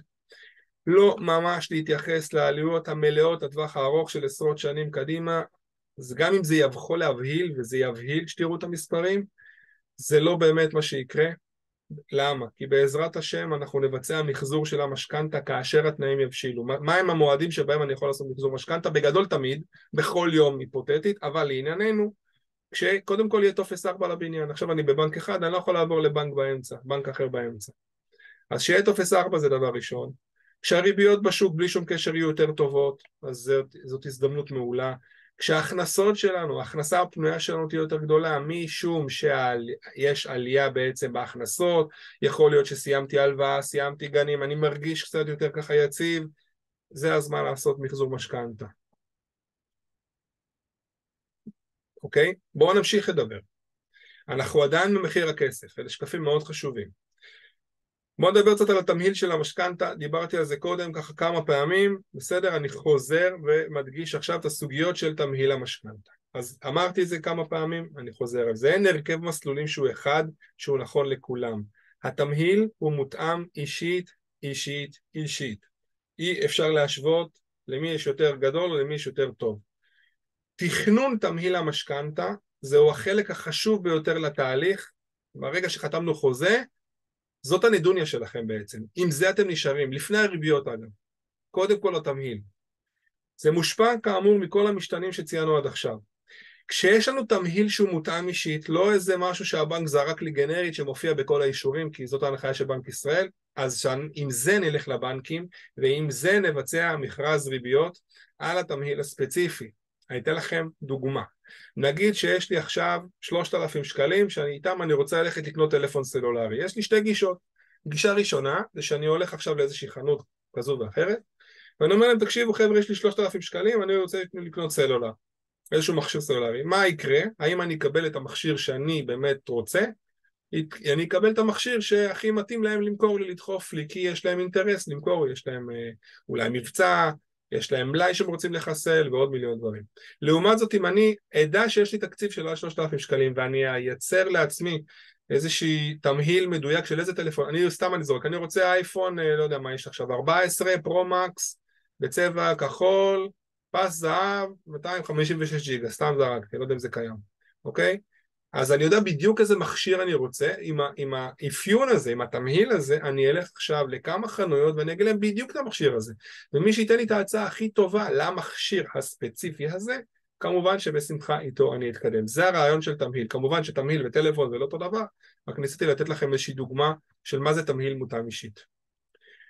אז התמהיל, למה הוא כזה חשוב? כי הוא יקבע את האסטרטגיה המימונית של העסקה, הוא יקבע את גובה ההחזרים החודשיים, הוא יקבע את ההיתכנות לעמלות פירעון מוקדם, מסלולי פיתוי, שוב אני לא אכנס לכל הדברים האלה כי זה מה שנקרא מאוד מעמיק, אבל זה מה שיקבע בעצם התמהיל, זה מה שיקבע את הכל. עכשיו, אני כבר שב ואומר, גילוי נאות, יש פעמים שאנחנו נצטרך להתפשר על משהו שהוא נחשב יותר בנאלי, סטנדרטי, או אפילו קיצוני. למה? כי זה או הכל או כלום. אני צריך להעביר את העסקה, אני לא רוצה לפספס את ההזדמנות, ויש פעמים שיש לנו יותר יכולת לקבל החלטות, מה שנקרא ממקום יותר בטוח, כשיש הכנסות יותר גבוהות, כשיש הכנסה פנויה יותר גבוהה, לכן זה נורא נורא אינדיבידואלי. לפעמים התמהיל הסטנדרטי של מישהו אחד, בסדר? זה או זה או לא להיכנס לעסקה, ומישהו אחר יגיד בואנה מה זה התמהיל הזה, למה הוא ככה, כל כך הרבה הצמדות למדד, למה הריביות האלה, סתם אני זורק כל מיני שאלות שאני שומע. ולאחד זה או הכל או כלום וזה הגשמת חלום אדירה, ולאחד אחר זה מבחינתו זה לא תמהיל טוב. לכן, שוב אני מדגיש, נורא נורא נורא אישי. אז בהקשר הזה, באישור העקרוני למשכנתה, אתם תראו שהייתה רפורמה של בנק ישראל לפני אה, תקופה ארוכה כבר, יש שלושה מסלולים שהם גנריים, שבנק ישראל הגדיר אותם, אוקיי? ויש מקום למה שנקרא אה, תמהיל מותאם אישי, זה נקרא סל מוצע. את הסל המוצע הזה, זה מה שנקרא שאנחנו מתכננים, אגב גם הבנק יכול לתכנן לכם, הם כבר מתחכמים, נותנים לכם סל מוצע. האם זה הסל המוצע הכי טוב לכם? שוב אני חוזר, כנראה שלא. נשאיר מה שנקרא עשרה אחוזים, חמישה עשר אחוזים לבנקאים שהם מעל ומעבר, רוב הבנקאים הם כנראה לא שם, לא כי הם לא בני אדם טובים, פשוט הם באמת, הם לא יכולים להקדיש את המחשבה הזאת לכל אחד ואחד אמ, ולכן אנחנו רוצים לשלוט בתמהיל, כמובן שאגב ניתן לבקש יותר מסל מוצא אחד, אפשר לבקש כמה תמהילים, הבנקאים לא אוהבים את זה, אבל כמובן שאפשר. עוד משהו שאמרתי קודם, אני כן רוצה להדגיש אותו שוב, המשכנתה היא לא לכל החיים, זו לא חתונה קתולית, ההמלצה הגורפת, תנסו לזכור את המשפט הזה להמשך החיים, מומלץ לבדוק התכנות למחזור המשכנתה לכל היותר כל שלוש שנים או כשיש כדאיות כמו שדיברנו על זה קודם, כמו שינויים ברגולציה, ברגולציה ירידת ריביות, הגדלה של ההכנסה, הכנסה פנויה יותר גבוהה, כלומר, ובואו נסכם את זה כי זה סופר חשוב, גם אם עכשיו נאלצתי להתפשר וחלקכם ייאלצו להתפשר כרגע בגלל כל מה שדיברנו קודם, עניינים של יחס החזר, עניינים של הכנסה פנויה, עניינים של הון עצמי, עניינים של מחיר הדירות שהוא קצת יותר גבוה מאשר אה, הייתה ציפייה אחרי כל הסוגיה של המדדים, תכף נראה את זה, ועוד סוגיות אחרות. אז גם אם עכשיו התפשרתי וגם אם עכשיו אני לוקח משהו יותר סטנדרטי, יותר בנאלי, יותר חשוף למדדים, אפילו מאוד חשוף למדדים בלית ברירה, זה לא לכל החיים. מי שיעבוד נכון, הוא, הוא מה שנקרא, בעזרת השם יוכל לצאת מה שנקרא מהמלכודת uh, הזאת של התמהיל מה שנקרא הסטנדרטי, הוא כן יוכל לעשות בהמשך הדרך מחזורים עוד הרבה פעמים ולחסוך הרבה מאוד כסף בטווח הארוך ולקצר שנים מבלי אגב להוסיף כסף להחזר החודשי, שזה אחד הסודות הכי גדולים של המחזורים. לא חייבים להוסיף כסף, לא חייבים להזרים כסף למשכנתה. נכון שאני מדבר על משהו עתידי, אבל גם, אבל זה חשוב, כי גם אם עכשיו אנחנו באמת צריכים ללכת על המקום הזה שהוא אמ, לעבור מה שנקרא על, על קצה, על, על חוט השערה את העסקה כדי לא להפסיד את העסקה ועשיתם את המאמץ והתאבדתם על העסקה, סבבה, אנחנו עדיין נמשיך לעקוב אחרי הדבר הזה כדי שכשתהיה את ההזדמנות הראשונה נשפר עמדות ואז עוד כמה שנים שוב לשפר עמדות ועוד פעם לשפר עמדות, כלומר המשכנתה תהיה מנוהלת. היא לא אירוע שאני מתחיל אותו עכשיו וניפגש בעוד 30 שנה, מה יוצא אני מרוצה, חס וחלילה, שמה זה ההפסד הכסף הגדול. שוב, מחזור משכנתה זאת הדרכה שלמה של לפחות שעה, אני לא להיכנס לכל הניואנסים שלה, נתתי לכם רק טיזר למה זה אומר. ממשיכים להתקדם, מקלפים עוד שכבה חברים, תזמון פיננסי. אז חבר'ה, התזמון הוא קריטי, וצריך להבין מתי נכון לגשת לבנק. במקרה שלנו זה סוג של עכשיו, כן, אני, אבל, אבל בגדול בואו נבין שנייה אחת איפה אנחנו יכולים להתקל בקשיים. אז למישהו שכיר, סוגיית הרצף התעסוקתי.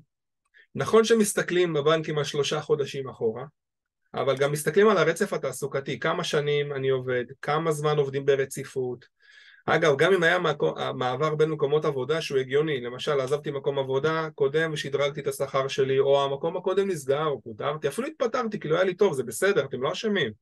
אבל מצאתי יחסית מהר עבודה חדשה, לא מצב ששנה וחצי ישבתי בבית ועכשיו התחלתי לעבוד, זה פחות טוב לנו.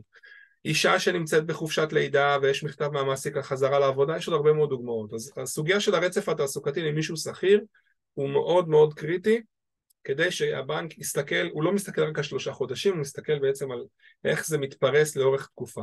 בטח שפה אין פה כנראה חבר'ה שכבר לא נמצאים בשוק העבודה מספיק זמן. אם אנחנו כרגע בין עבודות, באבטלה, אובדן כושר עבודה וכדומה, אז שימו לב, לא ניתן להתייחס לכך כהכנסה, שוב אני מדגיש לעניין המשכנתה, דיברנו על זה קודם, אני רק מדגיש את זה שוב. בזמן התהליך כרגע בימים אלה, אם יש מישהו שעכשיו הולך להגשים את חלום היציאה לעצמאות, לא לעשות את זה בשום פנים ואופן. תתייעצו לפני זה, רק מקרים מאוד בודדים יחשבו, תדחו את זה עד אחרי שתחתמו על המשכנתה, תעבירו את התשלום הראשון. מישהו עצמאי, צריך לוודא שהשומות והדוחות מתאימים לצורך. אם מישהו ככה שיחק משחקים חשבונאיים עם הרואה חשבון ויש מיליון טריקים לעצמאים, לא ניכנס לזה עכשיו, ועכשיו ההכנסה שלו דווקא נמוכה, כי הרואה חשבון אמר לו שכדי שישלם פחות מיסים, כי בסוף שנה שעברה הוא העמיס מלא הוצאות כדי להוריד את, ה, את הרווח, שישלם פחות מיסים, בהקשר הזה זה פחות טוב לנו, זה משחק לרעתנו, אז קחו את זה בחשבון, לא שכרגע יש לי יותר מדי מה לתקן, אבל אני רק נותן את זה לדוגמה. מי שחלילה יש לו דוח אשראי לא תקין, התנהלות פיננסית לא תקינה, שימו לב, אני לא מדבר על מינוס בבנק, אני מדבר על פריצת מסגרות, שאני מדבר על החזרים בחשבונות, על צ'קים, על הוראות קבע, הלוואות, דברים שכבר הבנק איבד בנו אמון וכבר מחזיר לנו דברים, זה כבר הופך להיות סיפור שהוא יותר בעייתי. בכלל לא עומדים באופן כללי בקריטריונים לקבלת משכנתה. אני כבר אומר, יש גוף אחד חוץ בנקאי בישראל שיודע לטפל במקרים שמורכבים שבעצם עונים על סוגיות של דוח אשראי לא תקין, התנהלות תקינה, כל מיני בעיות, אבל זה מחיר כסף הרבה יותר יקר, זה פרוצדורה אחרת לגמרי. קחו בחשבון שהעלות, מה שנקרא, של המהלך הזה תהיה יקרה. אבל עדיין לרובכם זה משתלם, גם אם חלילה יש בעיה כזאת, משום שאתם מקבלים פה נכס שהוא בו בינינו, הוא סדר גודל של אה, פי אחד וחצי, פי שתיים, סדר גודל ממה שהוא באמת אה, אה, עולה, אתם משלמים הרבה פחות, ולכן יש לכם פה הזדמנות מדהימה כן לעשות את הצעד הזה, כל עוד הוא לא מוציא אתכם משיווי משקל, כן ללכת עד הקצה למי שזה רלוונטי. באיזה בנק נבחר? שאלה שכל הזמן עולה, אז חבר'ה, אין סנטימנטים לבנק מסוים, וזה ממש לא חייב להיות הבנק שבו אני מנהל את החשבון שלי. יכול להיות שדודה שלי או חברה של אמא או שכנה עובדות כבר 22 שנים. אגב, זה גם לא חייב להיות הבנק המלווה של הפרויקט. במקרה שלכם כרגע זה בנק אה, אה, הפועלים. זה לא חייב להיות בנק הפועלים. זה לא חייב להיות בנק המלווה, זה לא חייב להיות הבנק שלי. כמובן שאנחנו ניתן את המקום לבנק שלנו, ניתן גם את המקום אם זה רלוונטי לבנק המלווה של הפרויקט, לא נסתפק רק בו, אוקיי? ניתן בסוף מבחינתי, כשאני מסתכל על זה בצורה חיצונית, ניתן את המשקל להצעה הטובה ביותר, כי זה מה שמעניין אותנו. גם אם אנחנו אומרים, אוקיי, אריאל, בוא נבנה אסטרטגיה לשנתיים, שלוש, עד באמת שנוכל ככה לשפר עמדות, עדיין אני רוצה לדעת שקיבלתי את ההצעה הכי טובה שאני יכול במסגרת התנאים, שוב, כל מה שדיברנו קודם, של ההתנהלות הפיננסית וההכנסות וכל הסיפור הזה. אז שוב אני מדגיש, יכול להיות שזה הבנק שלי ויכול להיות שאנחנו ניקח את זה בבנק שבחיים לא, לא נכנסנו בשעריו וזה בסדר. אין לנו סנטימנטים, סנטימנטים אך ורק לכסף. מתי לוקחים את המשכנתה? שנייה ברשותכם שלוק מים. אז את המשכנתה חברים אנחנו ניקח יחסית בסמוך למועד העברת התשלום הראשון של המשכנתה.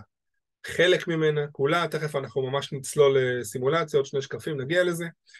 אמ, אבל אם יש מישהו שעכשיו צריך לקחת משכנתה בעוד חצי שנה, בעוד שנה, הוא יכול, כמו שאמרנו בהתחלה, כבר כן לקבל אישור עקרוני כדי לדעת שהכל בסדר, אבל תכלס אין מה לעשות עם זה יותר מדי כרגע, וצריך לחכות קצת, כמה חודשים קדימה, כדי שבאמת התשלום, שהמשכנתה תהיה בסמיכות לפחות לפעימה הראשונה שמקורה במשכנתה. רוב הזוכים, לעומת זאת, זקוקים כבר למשכנתה כבר בפעימה השנייה, אוקיי? ככה מהשיחות שערכתי ובכלל מהניסיון. הראשון, הפעימה הראשונה זאת הפעימה של החתימה על החוזה, כשצריך להביא את השבעה אחוזים, אז לשלוש, לפעימה השנייה של השלוש עשרה אחוז, עוד מעט תראו סימולציה, ככה שתהיו רגועים, חלקכם או רובכם כבר יזדקק למשכנתה. למה אני אומר את הדבר הזה? כי אחרת אנחנו נחתום על המשכנתה אבל אנחנו לא נעביר אותה במלואה או את חלקה, ובעצם לא ממש עשינו כלום. אתם זוכרים שדיברנו שאישור עקרוני תוקפו ל-24 ימים מבחינת הריביות? אז הריביות לא יישמרו לנו, ולכן גם אם חתמתי על משהו ואני לא מתכוון להתחיל להעביר את המשכנתה, אז מה שיקרה זה שהריביות האלה ישתנו, הבנק לא יכול לשמור לי את הריבית, הוא יכול לשמור אותה לתקופה מסוימת, אה, ולכן זה לא רלוונטי. מתי נכון להתחיל בתהליך של המשכנתה? סדר גודל של חודשיים לפני התשלום בפועל, כלומר למי ש... אה, יודע שכבר בפעימה השנייה הוא יצטרך את המשכנתה, אז בלי שום קשר צריך אישור עקרוני כדי ללכת לחתימות, ובלי שום קשר, קל וחומר, שאנחנו צריכים את המשכנתה כבר לא בעוד הרבה מאוד, זה בדיוק בעוד חודשיים אגב מעכשיו, יש לנו 15 יום פלוס מינוס לבחירת דירה, קצת יותר, ועוד 45 ימים כדי להעביר את התשלום הבא, זה הסדר גודל, אנחנו בדיוק בחודשיים, כי משכנתה זה תהליך, תכף אנחנו נראה את התהליך השלם, לפני סיכום, אבל יש פה באמת אה, אירוע, אז צריך לתכנן אותו, צריך לנהל אותו, זה לא קורה ביום אחד. עכשיו, כמו שאמרתי קודם, אני רק אחזור על זה, בהרבה מקרים אנחנו נוציא אישור עקרוני כדי לדעת את מצבנו היום, אך בפועל נעביר את המשכנתה בהמשך. למה? כמו שאמרנו, כי ככה תכננו, כי ככה יצא וכדומה.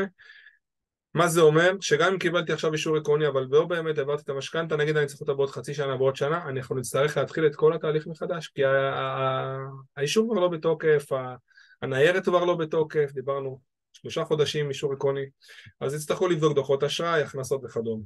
עכשיו שימו לב למשהו קריטי. אם מהרגע שבו קיבלתי אישור עקרוני היה שינוי לרעה ממה שהבנק אישר, חבר'ה זה משנה את התמונה, קחו בחשבון שפתאום הבנק יכול לחזור בו מהאישור עקרוני. אגב, גם אם אישר לכם וגם התחלתם בתהליך, אוקיי, של לקיחת המשכנתה, ופתאום שבוע לפני שחתמתם על המשכנתה, נגיד בעוד חודש וחצי כזה, סדר גודל, אוקיי, פתאום היו לכם בעיות בחשבון. בעיה. למה בעיה? משום שהבנק בעצם יבדוק אתכם כמה פעמים בדרך, באישור העקרוני יבדוק אתכם, אחר כך אולי עוד יבקש רענון באמצע, ובטח שלפני החתימה על המשכנתה יבקש, יבקש מכם שוב לרענן לו את הניירת, עוד תלוש שכר, עוד אה, מה שנקרא חודש אחרון של העובר ושב שככה עבר הזמן, ואם בזמן הזה היה שינוי לרעה, זה לא טוב בכלל. אז אתם צריכים לדעת שאתם בנקודה הזאת שאנחנו נכנסים כבר למאני טיים, אם שמרתם עד עכשיו על עצמכם ועל החשבונות ודאגתם שהכל יהיה תקין, עכשיו ביתר שאת. עכשיו זה קריטי לשמור על המסגרות שחלילה וחס לא יהיו בעיות. אוקיי, אני מקווה שהסוגיה הזאת ברורה. שוב, אני מזכיר לכם, מי שזה, מי שיש לו שאלה, פשוט תתפרצו למיקרופון, יהיה לי יותר קל מלראות את זה בצ'אט. בואו נדבר קצת על התפתחות התשלומים, אוקיי? אנחנו ממש צוללים שם, ממש לתוך החוזה, זו דוגמה של חוזה ככה שעוד לא, לא מלא, אבל ממש של הפרויקט שלכם. אז בחתימת חוזה, דיברנו על זה קודם, צריך לשלם 7% הון עצמי, צריך להשלים ל-20%, דהיינו עוד 13% תוך 45 ימים מחתימת חוזה. כמו שאמרנו קודם, חלק מהרוכשים כבר זקוקים למשכנתה בשלב הזה. במצב רגיל, שאר התשלומים, מחיר למשתכן, דירה בהנחה, זה תשלומים של עשרה אחוזים בכל פעם ברוב המקרים. במקרה שלכם, בגלל הסיטואציה, אתם יכולים לראות את זה גם פה, בחוזה לדוגמה, יכול להיות שהקבלן יצמצם בעצם את הפעימות, יגדיל בעצם את הסכום לכל פעימה ופעימה, אוקיי? אז קחו את זה בחשבון. עכשיו אני רוצה שתהיו מאוד מאוד קשובים, הכנתי את הדבר הזה ועוד עשיתי לו ככה כמה תיקונים תוך כדי היום עם כל הדברים שעלו בדרך, אני ממש ככה רוצה שנצלול לדוגמאות. עכשיו זה דוגמאות שהן פלוס מינוס, כן, לקחתי מחירים לדוגמה, זה לא חייב להיות הדירה שלושה חדרים הספציפית, אבל זה פלוס מינוס מחירים שסדר גודל אה, דובר עליהם ככה בפרויקט, אז מחילה אם זה לא על השקל, אבל אני רוצה שתבינו את הרעיון. בואו נתחיל אה, לא משנה, בדירת uh, שלושה חדרים לצורך העניין, אוקיי? אז מחיר הדירה הוא 730, 930, מיליון 160, מיליון 260, שוב זה לא משנה לעניין דוגמה. התוספת של המדד המשוערת שקיבלנו ככה אה, איזושהי אינדיקציה מבחינת אה, הנתונים, מבחינת ממתי מצמידים את מחיר הדירה למדד והכל, הגענו כרגע בערך ל-7.3, שוב יכול להיות שזה 7.27, יכול להיות שזה 7.32, אני הולך על משהו עגול. מה זה אומר? שזה אומר שעל המחיר שהכרנו עד לא מזמן, מתווסף בעצם איזושהי תוספת מדד משוערת של 7.3 אחוזים, ולכן על מחיר הדירה התווסף עוד איזשהו סכום.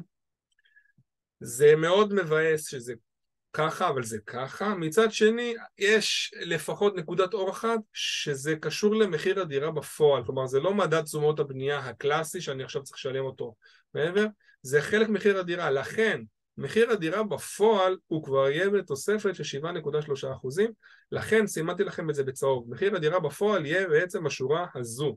הוא לא יהיה השורה הראשונה, הוא יהיה השורה הרביעית. שוב, קחו את זה כאיזושהי דוגמה כללית. כמובן, אחר כך מי שירצה את הסימולטור וכשידע את הסכומים המדויקים, אני כמובן אוכל לשלוח את זה, בסדר? באהבה. אני מזכיר לכם עכשיו, אני, אני צולל עוד שורה למטה, אני מזכיר לכם את סוגיית ההון העצמי הנדרש המינימלי. אז עד מחיר של מיליון שקלים, אוקיי, רכישה, שזה בעצם השורה הזאת, אנחנו צריכים בכל מקרה את המאה אלף. משהו מעבר, זוכרים, דיברנו עשרה אחוזים בגדול, אז פה זה כבר משקף עשרה אחוזים. מתוכם, שימו לב, המענק, המענק כמו שאמרנו חברים, זה חלק מההון העצמי, אני מזכיר, הוא לא עובר אליכם, הוא עובר ישירות לקבלן, אבל הוא חלק מההון העצמי. אז ההון העצמי האישי, שימו לב בדגש למילה האישי, כלומר מה אני צריך להביא מהבית on top מעבר ל-40 אלף, אז לצורך אה, העניין במחיר רכישה שהוא עד מיליון, אוקיי, אני בכל מקרה צריך להביא את ה-60 אלף. במשהו מעבר אז אני צריך להשלים את זה בעצם, אז בדוגמה הזאת פה צריך להיות 84 וחצי אלף שקל, ופה 95 וקצת, שוב אני מדבר מספרים מגולים שלי יותר קל. מה המקסימום המשכנתה שאני יכול לקבל? אז אנחנו לוקחים את מחיר רכישת הנכס מינוס ההון העצמי הנדרש המינימלי, אוקיי? וזה בעצם מחיר המשכנתה המקסימלי שניתן לקבל. עכשיו, שוב, נדייק את זה כשנדע את המחירים הסופיים של, של דירות. עכשיו שימו לב שמחיר מקסימום משכנתה זה לא אומר שהבנק יאשר לי את המשכנתה, זוכרים את כל מה שדיברנו על יחס החזר, על הכנסה פנויה, על התנהלות פיננסית? אז זה מגיע לפה. כלומר זה מקסימום משכנתה שאני יכול לקבל בהנחה והנתונים הפיננסיים שלי תואמים, אוקיי? עכשיו שימו לב לעוד משהו שהוא סופר חשוב. אם יש לי הון עצמי גדול יותר, זה לא אומר שאני חייב להעביר רק 100 אלף או רק 124. כלומר, אם יש לי 200, 300, 500, לא משנה כרגע, יש לי את האפשרות, ברוך השם התברכתי ויש לי את היכולת, אני כמובן יכול לשים יותר הון עצמי. מה שאני מדבר פה זה בקצוות. מה המינימום ומה המקסימום. בתוך זה אפשר לשחק. אני יכול לקחת לא יותר משכנתה, נגיד מ-897, 890, אני יכול לקחת פחות משכנתה. אני חייב לפחות 100 אלף הון עצמי, אני יכול יותר אה, הון עצמי. הבנתם את המשחק. בואו אה, נתקדם לתשלום הראשון ולתשלום השני שזה בעצם מה שנורא מטריד אותנו כרגע. אז בתשלום הראשון אני מזכיר לכם אתם צריכים לשלם 7% ממחיר הרכישה. שימו לב שסימנתי בצהוב, סך הכל תשלום במעמד חתימת החוזה, חברים, הון עצמי לא מענק. עוד פעם, הון עצמי שלכם, קש מאני מאני מזומני, לא אה, מענק. אז אה, לצורך העניין במחירי הדירות האלה אתם יכולים לקרוא לבד, אלה הסכומים פלוס מינוס שצריך להכין, שוב אנחנו נדייק את זה לכל אחד בנפרד, אבל מי שכבר יש לו איזשהו כסף, שנגיד הוא סגור באיזושהי קופה, באיזושהי תוכנית חיסכון, באיזושהי קרן השתלמות, אה, זה הזמן, זה הזמן. עכשיו, עכשיו, עכשיו, מחר בבוקר, טוב, לא יודע, מחר זה שישי, מקסימום ביום ראשון, להתחיל לעבוד, להתחיל לשחרר את הכספים, כדי שתצטרכו אותם ממש ממש ממש תכף, זה הזמן לשחרר. בואו נדבר מה קורה בתשלום השני, שם העסק קצת יותר מתחיל להיות מורכב, כי פה אנחנו מתחילים לשלב בעצם הון עצמי ומענק ומשכנתה, יש לנו שלושה מרכיבים, שזה בעצם שניים. אז סך הכל אה, אנחנו צריכים לשלם 13% בתשלום השני, שזה בעצם יוצא לנו בגדול, שוב, אלא אם הקבלן יקדים, אבל לפי החוקים של מחיר למשתכן, עד 45 ימים מחתימת החוזה. אז אנחנו משלבים פה משכנתה והון עצמי. אוקיי? אז סך הכל התשלום של השלושה עשר אחוזים, סליחה, זה פלוס מינוס המספר הזה. יתרת ההון העצמי המינימלי, עוד פעם שימו לב, זה יתרת הון עצמי מינימלי שיש לנו לפי הדוגמה שלקחנו פה קודם, שזה בדיוק המחיר הכניסה, אז זה ההון העצמי שיש לי. מתוך זה, אני מזכיר לכם שכפור אני כן יכול כבר להשתמש במענק, אוקיי? כי אני מפעיל את המשכנתה בעצם, אז אני כן כבר יכול להפעיל את המענק, אפילו רק את המענק למי שצריך, אוקיי? פחות תתעלמו כרגע מזה, איפה שרשום פה מינוס בהון העצמי, בסדר? זה אומר שייקח את זה פשוט במשכנתה. אז סך הכל ההשלמה של המשכנתה שתהיה אז תהיה בסכומים הללו שרשומים בשורה האחרונה, מה שאומר שאם ניקח את הסכום של המשכנתה ויתרת ההון העצמי והמענק, אוקיי, ביחד נגיע לסכום שרשום לנו כאן, סך הכל הפעימה 13 אחוזים. מסלול זכאות, אוקיי? אז אתם שומעים הרבה מאוד זכאות, אז שימו לב, יש זכאות קורית חברים בשתי קצוות. בקצה אחד, שני קצוות, שני קצוות, כן, שני קצוות, סליחה. בקצה אחד יש לנו את הזכאות הכללית למשכנתה, זוכרים שבהתחלה, בהתחלה אמרתי שצריך את האישור זכאות לפרויקט, לזה, זה לא הזכאות הזאת, בסדר? זה לא הזכאות שזכיתם והאישור זכאות שלכם בתוקף, לא על הזכאות הזאת.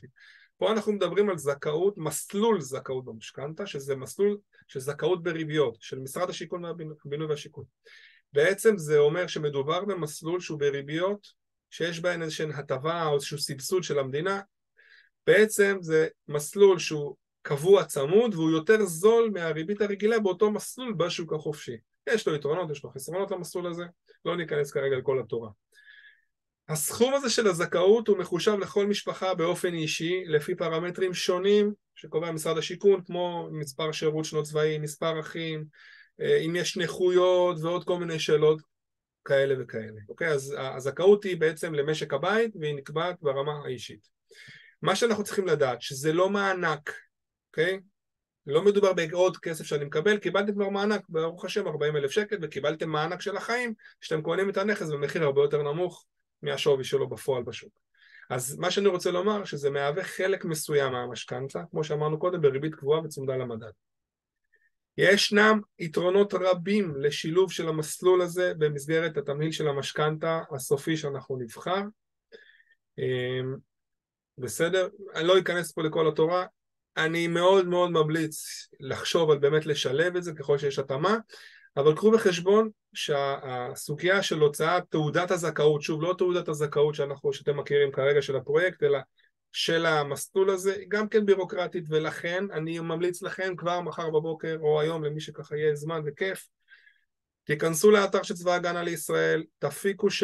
יש מסמך, תבקשו להפיק אותו, לוקח כמה ימים עד שהוא מגיע, מסמך שנקרא שירות, מהלך שירות צבאי דרך אתר צה"ל, ויש צריך לחתום על איזשהו תצהיר של אחים ואחיות, לקחת את הפרטים של האחים ואחיות מההורים, תעודות זהות, מקום מגורים, פרטים שלהם, להדפיס, לקחת מההורים את הספח שרואים את כל האחים, יש איזשהו תהליך מסוים שצריך לעבור, על מנת שבסופו של דבר אה, זה יהיה לכם בשלוף, כדי ש...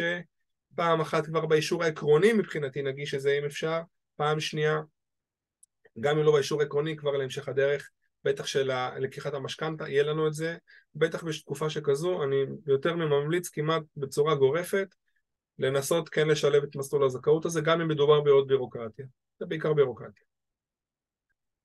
מדד תשומות הבנייה, בסדר? אני חוזר לשאלה שככה נשאלה קודם, אז פה אנחנו מדברים על המדד שבאמת חשבתם ש... חשבת שאנחנו מדברים עליו קודם. אז בהקשר הזה לפחות נקודת אור אחת לשמחתכם אתם נמצאים כבר תחת חוק המכר החדש. ולכן ה-20% הראשונים מעכשיו מרגע חתימת החוזה לא צמודים למדד.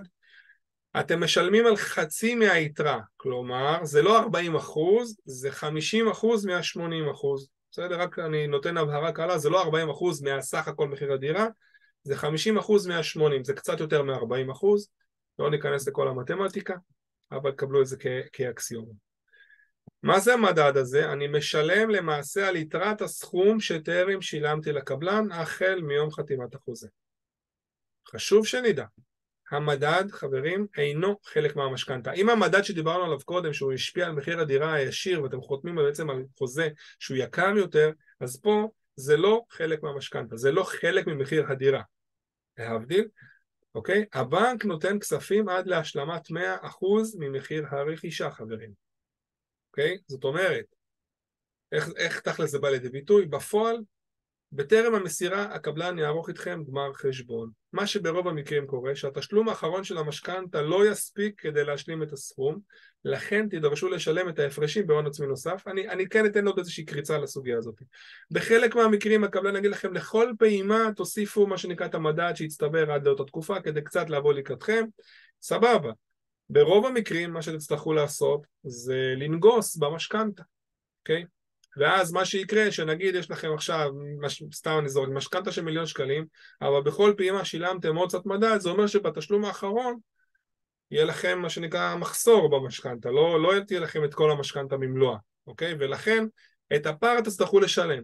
לכן זה פחות כרגע קריטי איך הקבלן הספציפי שלכם אה, יביא את זה לידי ביטוי מבחינת איך הוא, אם, אם הוא אוגר את זה לסוף, אם בכל פעימה ייתן לכם לשלם את החלק היחסי, פחות נכנס לזה, בסוף בסוף בסוף, כדי לקבל מפתח בשורה התחתונה, מה אנחנו צריכים?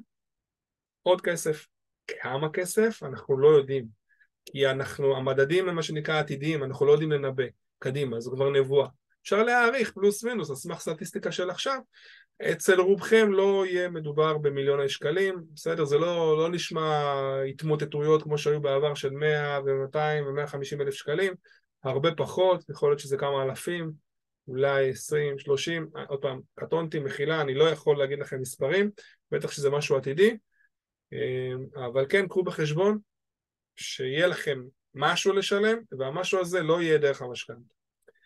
איך אפשר להימנע ממדד תשומות הבנייה? אז פה כנראה שהקבלן לא ממש יאפשר את זה, אבל אם הקבלן מאפשר הקדמת תשלומים, אם הוא מאפשר וזה מתאים לכם, אז אפשר לשלם מה שנקרא את כל המשכנתה מראש, או להקדים תשלומים, לשלם חלק שיעורים יותר גדולים כבר לפני. לפי מה שהבנו מהקבלן, ככה תשובות שהתקבלו, לא הולך לאפשר את זה, ולכן מדד תשומות הבנייה בהקשר שלכם, הוא יצטרך מה שנקרא אה, להיספג על ידיכם. לצערי, אבל זה המצב. אם הקבלן ישנה דעתו, כמובן שמי שזה מתאים לו, יכול כמובן כן לעשות את זה. עכשיו, למה זה יכול קצת להקשות? כי זה יכול בעצם להגדיל לכם את ההחזרים החודשיים כבר מעכשיו, תכף נדבר על זה, כי אתם משלמים כבר יותר כסף מהמשכנתה, אוקיי? ולכן זה יעמיס עליכם, בעיקר מי שגר בשכירות וכדומה, זה יכול ליצור עומס. חתמנו על המשכנתה בבנק, זהו, סיימנו, אז קחו בחשבון שגם ביצוע המשכנתה, כלומר העברת הכספים בפועל תתבצע על ידי הבנק רק לאחר השלמת ביטחונות המשכנתה ומסמכים נוספים שהבנק יכול לבקש, קוראים לזה טופס טיולים של המשכנתה, לא יום לימודים ארוך, אבל יש עוד קצת עבודה. חלק מהבנקים עורכים את הביטחונות בטרם החתימה על המשכנתה, חלק מהבנקים אחרי, לא ניכנס כרגע לסוגיה, בסוף זה זמן, זה לא משנה. מה כלול בדבר הזה? התחייבות לרישום משכנתה מול העורך דין של הקבלן, יש עוד כמה מסמכים שצריך אה, לקבל מהבנק, להעביר את זה לעורך הדין של הקבלן, יש כל מיני תצהירים, צריך לעשות את זה נוטריון, ברוב הבנקים מאפשרים לכם להזמין נוטריון שהם עובדים איתו שהוא באזור כבר לשם ואז לא צריך לרוץ, זה מחיר אחיד ממשלתי, עוד מעט נגיע לזה, אז עדיף להיפטר מזה, ביטוחי חיים ללווים, אוקיי? צריך לבוא כבר מוכנים, המשכנתה לא יכולה להתבצע ללא ביטוח חיים ללווים, אם יש מישהו שיש לו בעיה רפואית כלשהי אוקיי? שכרגע כבר מעלה איזושהי בעיה של קבלת ביטוח חיים או איזשהו קושי בביטוח חיים, זה הזמן להתחיל לעבוד על זה, כדי לא להיתקע אחר כך על הדבר הזה. יש במקרים מסוימים אפילו אפשרות לקבל ביטוח חיים שעל סכום יותר נמוך, שהבנק יכול לאשר, יש תהליך שלם לזה, ובמקרים הכי קיצוניים, אם יש איזושהי מחלה מסכנת חיים או איזשהו אירוע מהעבר שלא נדע, אה, בחלק מהמקרים גם ניתן לקבל פטור מלא מביטוח חיים. יש איזה יתרונות שאני לא משלם הרבה כסף, יש איזה חסרונות שאם חלילה קרה משהו ללווה, המשכנתה צריכה להיות ממשיכה להיות משולמת. המשכנתה צריכה להיות משולמת כסדרה ואין ביטוח לאותו לווה. אם חלילה לווה הולך לעולמו, מה שקורה שכל המשכנתה משולמת לא רק החלק שלו. אז במידה ומדובר בקבלן אה, שהבנק שבו חתמנו על המשכנתה אינו הבנק המלווה, אוקיי? אז תידרש גם הסבת ערבות לכל תשלום ותשלום, זה יכול להיות קצת מעצבן, אבל לפעמים זה שווה את הכאב ראש. אבל קחו בחשבון שזאת עוד בירוקרטיה קטנה אה, שצריך לעשות לפני כל תשלום, והוכחת העברת מלוא ההון העצמי של העסקה, דיברנו על זה הרבה בהתחלה כפי שאושר, להוציא מקרים מאוד מאוד ספציפיים שיש לי איזה נגיד קרן השתלמות שבדיוק בעוד חודשיים נפתחת והבנק רואה את זה ומאשר פרטנית, אז כן אפשר אולי להקדים מה שנקרא קצת את המשכנתה לעומת ההון העצמי, אבל בגדול בתנאים סטנדרטיים כל ההון העצמי של העסקה צריך להיות משולם. שימו לב, אני מסכם את החלק הזה, רוב המשימות של אחרי המשכנתה הן יותר בירוקרטיות משפטיות, בחלק מהמקרים הן עשויות לקחת זמן, לא חודשים, אבל זמן, מספיק שיש איזה חג, איזה שביתה, איזה סגר, אנחנו עכשיו בקטע של הפגנות, מחלה, לא יודע, ווטאבר, עוד יום, עוד יום, עוד יום, בסוף אנחנו נכנסים ככה ללחץ. ועל כן יש לתכנן תהליך ביצוע ביטחונות מראש, כלומר אנחנו כן רוצים לדעת מתי אנחנו חותמים, שאנחנו מקבלים הכל, לעדכן כבר את הקבלן, לדאוג למסור לו את המסמכים, לנג'ס לקבלן שיסיים את הכל, אם יש לנו עוד משימות אחרות שתלויות בנו, להשלים הכל כדי שהמסמכים יחזרו לבנק והבנק יוכל לבצע. גם הביצוע בבנק, זה לא קורה באותו רגע, לא לוחצים על כפתור הכסף עובר, התיק עובר לביקורת אחרונה, מאשרים קו, עושים ויש, יש מחלקת בקרה ועובר לביצוע, זה עוד עניין של יומיים שלושה בתוך הבנק כלומר, גם אם חתמתי היום, במקרה הטוב בעוד שבוע צפונה, הכסף ברוב המקרים יועבר בפועל. אה, אני מדבר על, על הפעימה הראשונה, שאר הפעימות זה כבר עניין של תפעול שוטף, זה הרבה יותר פשוט. אוקיי? אבל בעיקר הפעימה הראשונה היא לוקחת יותר זמן, כי יש הרבה מאוד הכנות נוספות בירוקרטיות שצריך לעשות. לא להיבהל מזה, פשוט צריך לדעת שזה קורה. קיבוע תנאי המשכנתה לאחר החתימות, אני חושב שאולי פחות נחשפתם לזה, אבל אני כן, חשוב לי לתת לכם את המידע הזה, כי זה חשוב. אז אני מזכיר לכם שהאישור העקרוני שקיבלנו הוא מתייחס להעברה של מלוא סכום המשכנתה, אוקיי? כלומר, נגיד, זוכרים את הדוגמה של 5,000 שקל החזר חודשי, 5,200, לא משנה מה שדיברנו בהתחלה, אז ברוב המקרים, בטח במקרה שלכם, שגם ככה הקבלן לא מאפשר להגניב תשלומים, אז אי אפשר להעביר את הכל במכה אחת. רובנו מעבירים את הכסף במספר פעימות. לכן, מסלולים שהם בריבית קבועה או משתנה, יכולים להשתנות בהם גם הריבית, כלפי מעלה, כלפי מטה. לא ניכנס לכל התורה, אבל זה אה, בעיקר בגלל מושג שנקרא מרווח מהעוגן.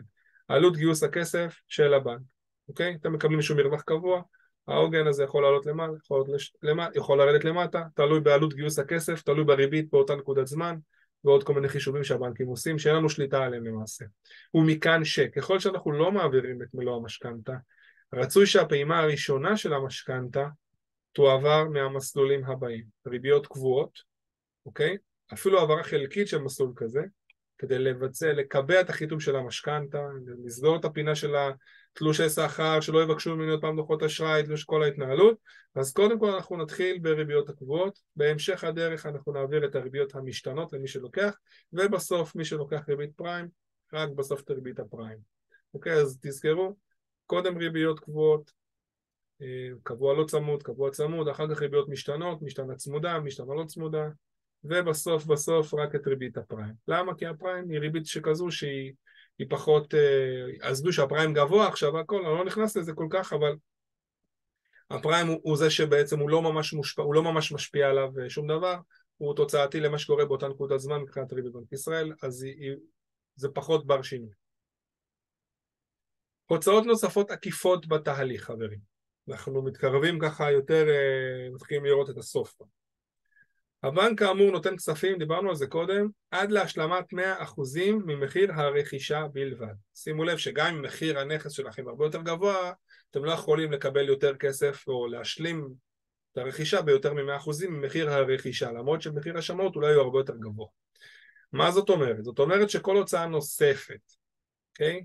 היא לא נכללת במשכנתה, ולא ניתן להעמיס אותה עליה, אלא במצב שיש הון עצמי גדול יותר, ואז ניתן לשמור חלק ממנו, ובתמורה לקחת יותר משכנתה במרכאות. הבנק לא מעוניין, לא מתעניין בזה שיש לכם יותר כספים שאתם לא משתמשים בהם. יש איזושהי הנחה, הרי אם יש לי 200 אלף בחשבון אני חייב להעביר הכל. לא, ממש לא. אתם לא חייבים להעביר הכל.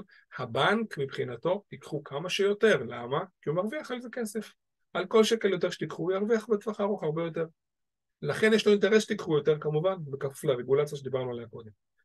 אז אם אה, אה, יש לכם יותר כספים, אתם לא מייעדים אותם למשכנתה, אתם רוצים לשמור אותם בשביל הצרכים שלכם, זה בסדר, אוקיי? הוצאות אבל כמו שינויים במפרט, או שוב איזשהם שינויים קלים שניתן לבצע מחיר למשתכן, זה יותר מורכב, לא כל כך אפשר. דברים שקשור, שקשורים לכניסה לדירה, כל ההוצאות שיכולות להיות לכם, ריהוט, כל הסיפור, זה הון עצמי נוסף שיש לקחת בחשבון. כלומר, בואו נשים את זה על השולחן. זה שעכשיו הצלחתי להיכנס למשכנתה, הצלחתי לגרד כסף להון העצמי, הצלחתי איכשהו לספוג את מדד תשומות הבנייה בתשלום האחרון, ולפני המפתח גירדתי אותה, את העוד כמה שקלים האלה. אוקיי, עכשיו אני נכנס לדירה, הדירה, אני קורא לזה היא ערומה. היא, היא ארבע קירות בעצם, אין בה כלום, אוקיי? יש בה הכנה למזגן, יש בה מטבח סטנדרטי, אין, ויש בה שקעי, אה, סליחה, יש בה תאורה, מה שנקרא, של השקל. כל השאר מה שתרצו לעשות, אפילו ברמת הבסיס, כמו מיזוג, כמו תאורה, כמו שדרוג כן או לא של המטבח, מקלחונים, ארונות אמבט, שלא נדבר על מוצרי חשמל, שלא נדבר על ריהוט.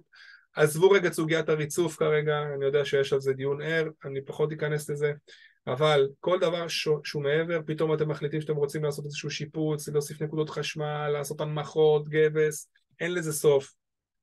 זה הון עצמי נוסף, זה לא קשור למשכנתה, שימו לב, המשכנתה היא 100% ממחיר הרכישה בלבד, אני לא סתם מדגיש את השקף הזה כמה פעמים, כדי שתדעו שגם אם קיבלתם את המפתח, מקבלים את הבית, אוקיי, עכשיו מה אנחנו עושים איתו? ברוך השם, כן, הגענו לזמן הזה, אבל מה אנחנו עושים מעכשיו? יש פה עוד שאלות, יש פה עוד תקציב, אה, תלוי בבית, במשפחה, יש פה מכמה אלפי שקלים לכמה עשרות אלפי שקלים צפונה, רק של להיכנס לנכס, כל אחד כמובן במה שהוא יכול ורוצה להשקיע. אפילו כדי להשכיר את הדירה, צריך לשים כמה אלפי שקלים טובים עם מיזוג, עם עוד פעם, דיברנו, כן, לא שדרוג מטבח, תאורה בסיסית, אמ, ארונות עמד, מקלחונים, הדברים שהם מה שנקרא מנדטוריים, רק כדי שאני אוכל אפילו להשכיר את הנכס, אז כבר תצטרכו לשים השקעה של כמה אלפי שקלים טובים. קחו את זה, קחו לכם את זה בחשבון, נכון שזה בסוף, יש לכם זמן אולי כן להיערך לזה, אבל אנחנו לא יכולים להיות מופתעים כשזה מגיע, זה החלק הכי חשוב. אני מתקדם.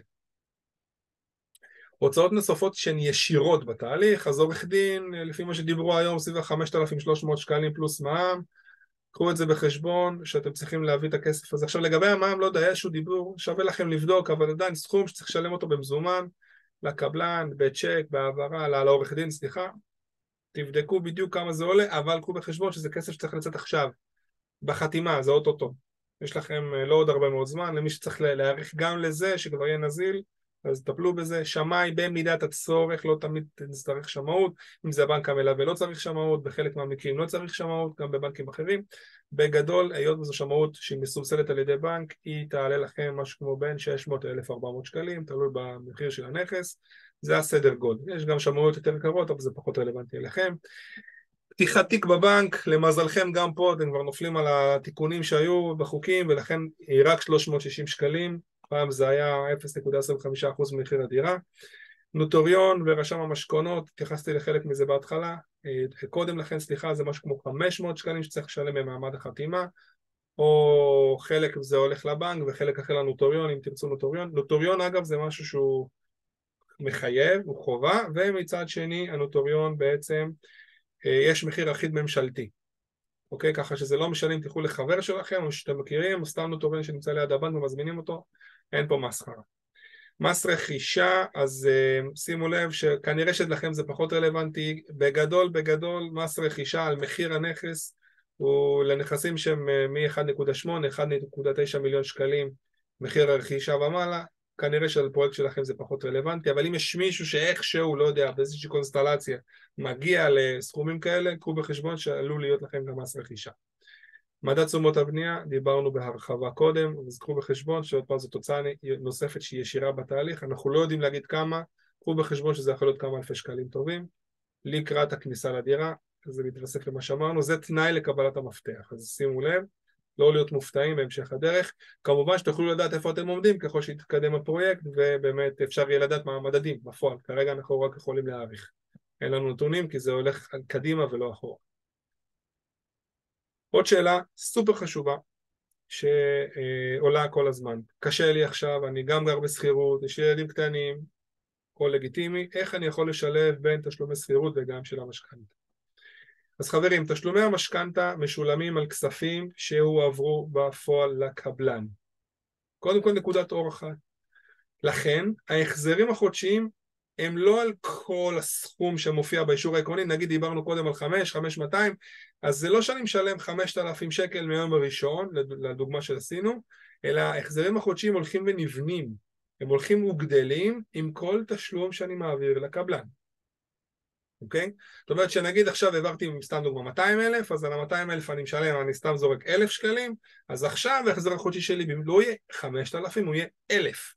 על פעימה הבאה, נגיד בעוד שלושה חודשים, אני צריך לשלם עוד 200, שוב סתם אני זורק דוגמה, אז זה כבר עוד אלף נגיד, אז כבר אני עכשיו, ההחזר החודשי שלי יהיה 2,000 שקלים, וחוזר חלילה. את ההחזר החודשי המלא, אוקיי? שבעצם אומר, זה מה שראיתי באישור העקרוני, אנחנו בגדול מתי נפגוש אותו? בתשלום האחרון. תיקחו בחשבון שבגלל שהריביות יכולות להשתנות, בגלל שהבנק לא שומר לי את הריבית המדויקת, הוא שומר לי רק את המרווח שהוא קיבלתי, אוקיי? רק את המרווח, אז הריבית גם יכולה קצת להשתנות. אנחנו מקווים שלא לא יותר מדי. אין לנו כל כך שליטה על זה לצערי. שוב, אני מחזיר אתכם לכמה שקפים אחורה. אז אנחנו לא משלמים את ההחזר החודשי המלא של המשכנתה מהיום הראשון, אנחנו, א', ההחזר החודשי ילך ויתפח ככל שנשלם יותר לקבלן, בעצם מה זה אומר? שהמשכנתה היא מסגרת אשראי, שמה שלא ניצלתי בה אני לא משלם על עליה. זה כמו שיש לי מסגרת אשראי בחשבון, ורק אם נכנסתי למינוס, אני משלם על מינוס. אם לא הייתי במינוס, אני לא משלם על המינוס, זה בגדול. מה שכן, ניתן למי שגם זה פחות עוד זה, גם זה עדיין לא מספיק עוזר לו, אז ניתן לשלב בתשלומים חברים גרייס או בלון, יש לזה כל מיני שמות, גרייס, בלון חלקי, בולי, תפגשו כל מיני שמות. מה זה אומר? שאני משלם מתוך אותו תשלום חודשי את מרכיב הריבית בלבד, וככה התשלום החודשי קטן הוא יהיה קטן מהתשלום המלא שהיינו משלמים. אלמלא היינו משלמים תשלום שוטף רגיל מלא. יש לזה משמעויות. א', בגדול, זה לא מוריד מקרן ההלוואה, כלומר, אני עדיין אהיה חייב, נגיד בעוד שנת, נגיד שנתיים, מספר עגול, בעוד שנתיים אני עדיין אהיה חייב, נגיד, את אותם מיליון שקלים של הדוגמה הקודמת, אוקיי?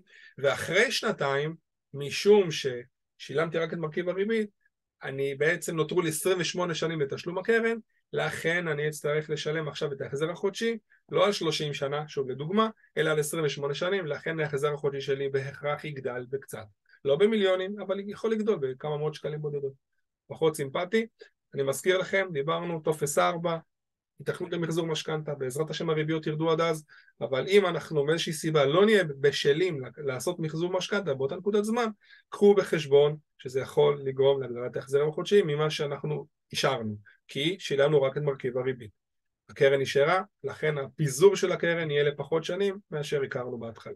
זאת המשמעות, אני מתקדם. עוד כמה נקודות חשובות. אנחנו ככה ממש מתקרבים uh, לסיום. אז א', צריך לשים לב לחוקים של משרד השיכון בסוגיית מכירת הדירה או העברת זכויות. מה זה אומר? זה אומר שאנחנו לא באים לעשות מסחרה, משרד השיכון, מדינת ישראל עשו הרבה מאוד עבודה כדי שזה לא יקרה, וברוב המקרים ישנו קנס מותנה של 450 אלף שקלים, אוקיי? זה תלוי במחיר הנכס, במחיר השוק, כל אחד בחוזה שהוא יחתום עליו, תהיה לו את ההתניה הזאת לקראת סוף החוזה, יש מקומות שזה 450, יש, יש נכסים שזה יהיה פחות, 200, 250, אני לא נכנס כרגע לזה, זה משרד השיכון קובע עם הקבלן, הם יסבירו לכם את זה יותר טוב, אבל מה זה אומר? שאם אני צריך למכור את הנכס לפני התקופה, לפני שעוברת התקופה, צריך לשלם את הסכום הזה חזרה למשרד השיכון. כלומר, זה רווח שאני עשיתי, זה רווח יזמי בעצם, כן? זה לא שלוקחים לנו כסף מהכיס, כי אנחנו הרווחנו בדרך כלל הרבה יותר מהסכום הזה, כשקנינו את הדירה, כי השווי שלה הרבה יותר גבוה. איך זה מחושב? בגדול, חמש שנים מיום קבלת טופס 4 לפרויקט, לבניין הספציפי שלכם, או שבע שנים ממועד הזכייה שלכם בהגרלה במכרז הרלוונטי. לפי המוקדם מבין שני המועדים. כלומר, אם וכאשר יש מישהו שכבר קיבל אישור זכייה לפני אה, חמש וחצי שנים, ראיתי כל מיני דוגמאות כאלה, זה אומר שתכלס נשאר לו עוד שנה וחצי. כלומר, או נגיד שיכול להיות שממש כשהוא מקבל את המפתח, יכול להיות שהוא כבר יוכל למכור. קטע הזוי כזה, אבל מי שזה יכול להיות רלוונטי עבורו, קחו בחשבון שכבר תוכלו אולי למכור יחסית בסמוך לקבלת המפתח את הנכס בלי קנס המותנה הזה. הנכס בעצם הוא כבר שלכם חד וחלק. אם יש חלילה מקרים חריגים, גירושין אה, או בעיות רפואיות קשות, אתם צריכים למכור לפני, יש ועדת חריגים של משרד השיכון ואם כבר נכנסים לזה אני מציע לפנות אליהם עם עורך דין ולא לפנות לבד כי מה לעשות עורך דין ידע לדבר את השפה שלהם בצורה יותר טובה מאשר הציבור הכללי אוקיי? אז אני מתקדם. כמה דגשים כלליים. דיברנו על uh, ביטוחים, זוכרים? אז ביטוח, uh, משכנתה דורשת ביטוח חיים וביטוח מבנה. בואו נתחיל דווקא בביטוח המבנה כי זה יותר קל. אתם צריכים לערוך אותו עם הכניסה לנכס, בדרך כלל זה כמה עשרות שקלים, לא, לא עובר את ה-170 שקלים, משהו כזה, קצת פחות. מנדטורי. על מה ביטוח המבנה מכסה? על נזקים כמו למשל רעידת אדמה, כמו הצפה, כמו שריפה, נזקי צנרת, מים, כל מיני דברים כאלה, אוקיי? זה מנדטורי, בלי שום קשר אגב, אני מציע לכם שגם אם אתם גרים בנכס היום שלכם, אפילו אתם משכירים נכס, טיפ שלי, סתם תעשו ביטוח מבנה, חלילה קורה משהו, אתם מכוסים. ביטוח חיים, דיברתי על זה קצת קודם, אני אדבר על זה עכשיו שוב. יכול להוות עניין מורכב יותר ככל שיש סוגיות בריאותיות, ולכן במצב זה עדיף לעבוד על כך במקביל לשאר הסוגיות שהעלינו. כי הביטוח יכול להיות יותר יקר, אם צריך אישור ללא ביטוח, ובכלל, לא להתעסק עם זה יותר מדי, אחר כך זה סתם יכול לגרום לכם, דווקא הביטוח, שזה החלק שאפשר לשלוט בו הכי הרבה, כי הוא תלוי בכם ולא באחרים, בסוף הוא, הוא גורם לנו לעיכובים. טיפ זהב שלי שלא תשמעו אותו ביותר מדי מקומות, לערוך ביטוח חיים עם החתימה על חוזה הרכישה.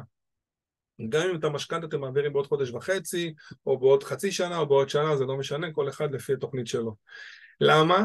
כי חלילה וחס, אם קרה משהו בזמן שבין חתימת החוזה ועד החתימה ועד קבלת המשכנתה, זה יכול לספק לכם הגנה מקיפה, שלא נדע, היו מקרים מעולם, ולכן אני אומר, כן, קחו בחשבון שלפעמים עדיף לעוד חודש, לעוד חודשיים, לעוד כמה חודשים לשלם על ביטוח נוסף, רק בשביל השקט הנפשי, שמא חלילה וחס, שלא נדע טפו טפו טפו יקרה משהו וניתקע. עם חוזה חתום, והמשכנתה עוד לא נכנסה לפוזיציה, מה אנחנו עושים במצב הזה? אנחנו מחויבים. זו שאלה משפטית, עדיף לא להיכנס לזה. עכשיו, אם מישהו מכם כבר ניסה לבד, או יתחיל עכשיו לעשות לבד, קיבלתם סירוב למשכנתה, חבר'ה, תעצרו באותה שנייה, תרימו דגל אדום, תפסיקו מיד לגשת לעוד בנקים, תתייעצו עם איש מקצוע, לא סתם זה בבולד, לא סתם זה גדול, משום ש... אמ, אם קיבלתם סירוב, צריך מהר מאוד להבין מה סיבת הסירוב. אם תמשיכו לדחוף את מה שנקרא, לנסות אה, להתנגח עם הבנקים, תקבלו עוד סירוב ועוד סירוב, ואז יהיה הרבה יותר קשה לעזור לכם. כלומר, אם כבר בבנק אחד אמרו לי, שמע, יש בעיה, תנסו להבין מה הבעיה, באותו רגע תעצרו, תיגשו, תתייעצו עם איש מקצוע, יכול להיות שיש פה בעיה של אשראי לא תקין בעבר שאפילו לא ידעתם, היה לי כבר לקוחות, היו לי לקוחות שלמשל היה להם uh, תיק בהוצאה לפועל שהם לא- פתחו להם בכביש 6, לא יודע, כל מיני הזיות כאלה, ופתאום זה היה קפץ, איזה משהו שכשהם היו סטודנטים לפני כמה שנים, הם שכחו, היה להם איזה חשבון, שהיה להם כמה דברים שחזרו, כי הייתה להם בעיה בהוראת קבע, שמעתי כבר וראיתי כל דבר. לפעמים זה דברים קטנים, לפעמים זה דברים יותר גדולים, יש לנו בעיה ביכולת החזר, יש לנו בעיה בהכנסה הפנויה, אה, כל מיני דברים. עשו לעצמכם טובה, קיבלתם סירוב, הלכתם לבד, קיבלתם סירוב, תעצרו אותו רגע, תתייעצו, לא לקבל החלטות לבד, לא לעשות טעויות שאחר כך יעלו לכם בעוד יותר ביוקר. אוקיי, אז אני מקווה שהנקודה הזאת היא ברורה. ממש ממש ממש לפני סיום חברים, כמובן תכף אה, נדבר על שאלות ועל הכל. תהליך לקיחת המשכנתה. אז אני רוצה לסכם לכם את התהליך השלם, במקרה שלנו אני מניח שזה כבר יקרה ככה יחסית מהר, אבל בואו נבין את כל התמונה, נסכם בעצם את כל מה שראינו עד עכשיו. אז אפיון העסקה, מה שדיברנו ככה בהתחלה, מחיר הרכישה, יחס החזר, כל הדבר הזה, דיברנו על זה ארוכות בהתחלה. לאחר מכן ניגשים לבנק, או הגשה לבנק וקבלת אישור עקרוני, שימו לב, מלא. אני מדגיש מלא, אני עוד פעם מזכיר, לא דיגיטלי, לא בשיחה עם בנקאי כזאת בטלפון, שיעבר בקרת מסמכים. עם הדבר הזה אנחנו יכולים להיות בטוחים ונכונים ללכת לבחור דירה שאנחנו יודעים מה הגבול, מה גבול הגזרה שאנחנו יכולים להרשות לעצמנו. עם הדבר הזה, אנחנו בהמשך הדרך יכולים לחתום על חוזה הרכישה שהוא במעמד בחירת הדירה. בהמשך הדרך, לפי מה שהקבלן מאפשר, אוקיי? אחרי שחתמנו על חוזה הדירה, בנקודה הזאת אנחנו יודעים את כל הסכומים הסופיים, כמה זה עולה, כמה הון עצמי, כל, כל, כל המרכיבים ידועים. אמ, אנחנו נבנה את הרכב ההלוואה הסופי עם הזכאות ועוד כל מיני דברים אחרים שיכולים להיות. נלך למכרז ריביות בין הבנקים, זוכים, דיברנו, אין סנטימנטים לבנקים, כן יכולה להיות עדיפות כלשהי לבנק המלווה, אבל לא מחייב, גם לא מחייב שאני אעשה את זה בבנק שיש לי בו חשבון, לא תמיד, לא, אין לזה יתרון מובהק.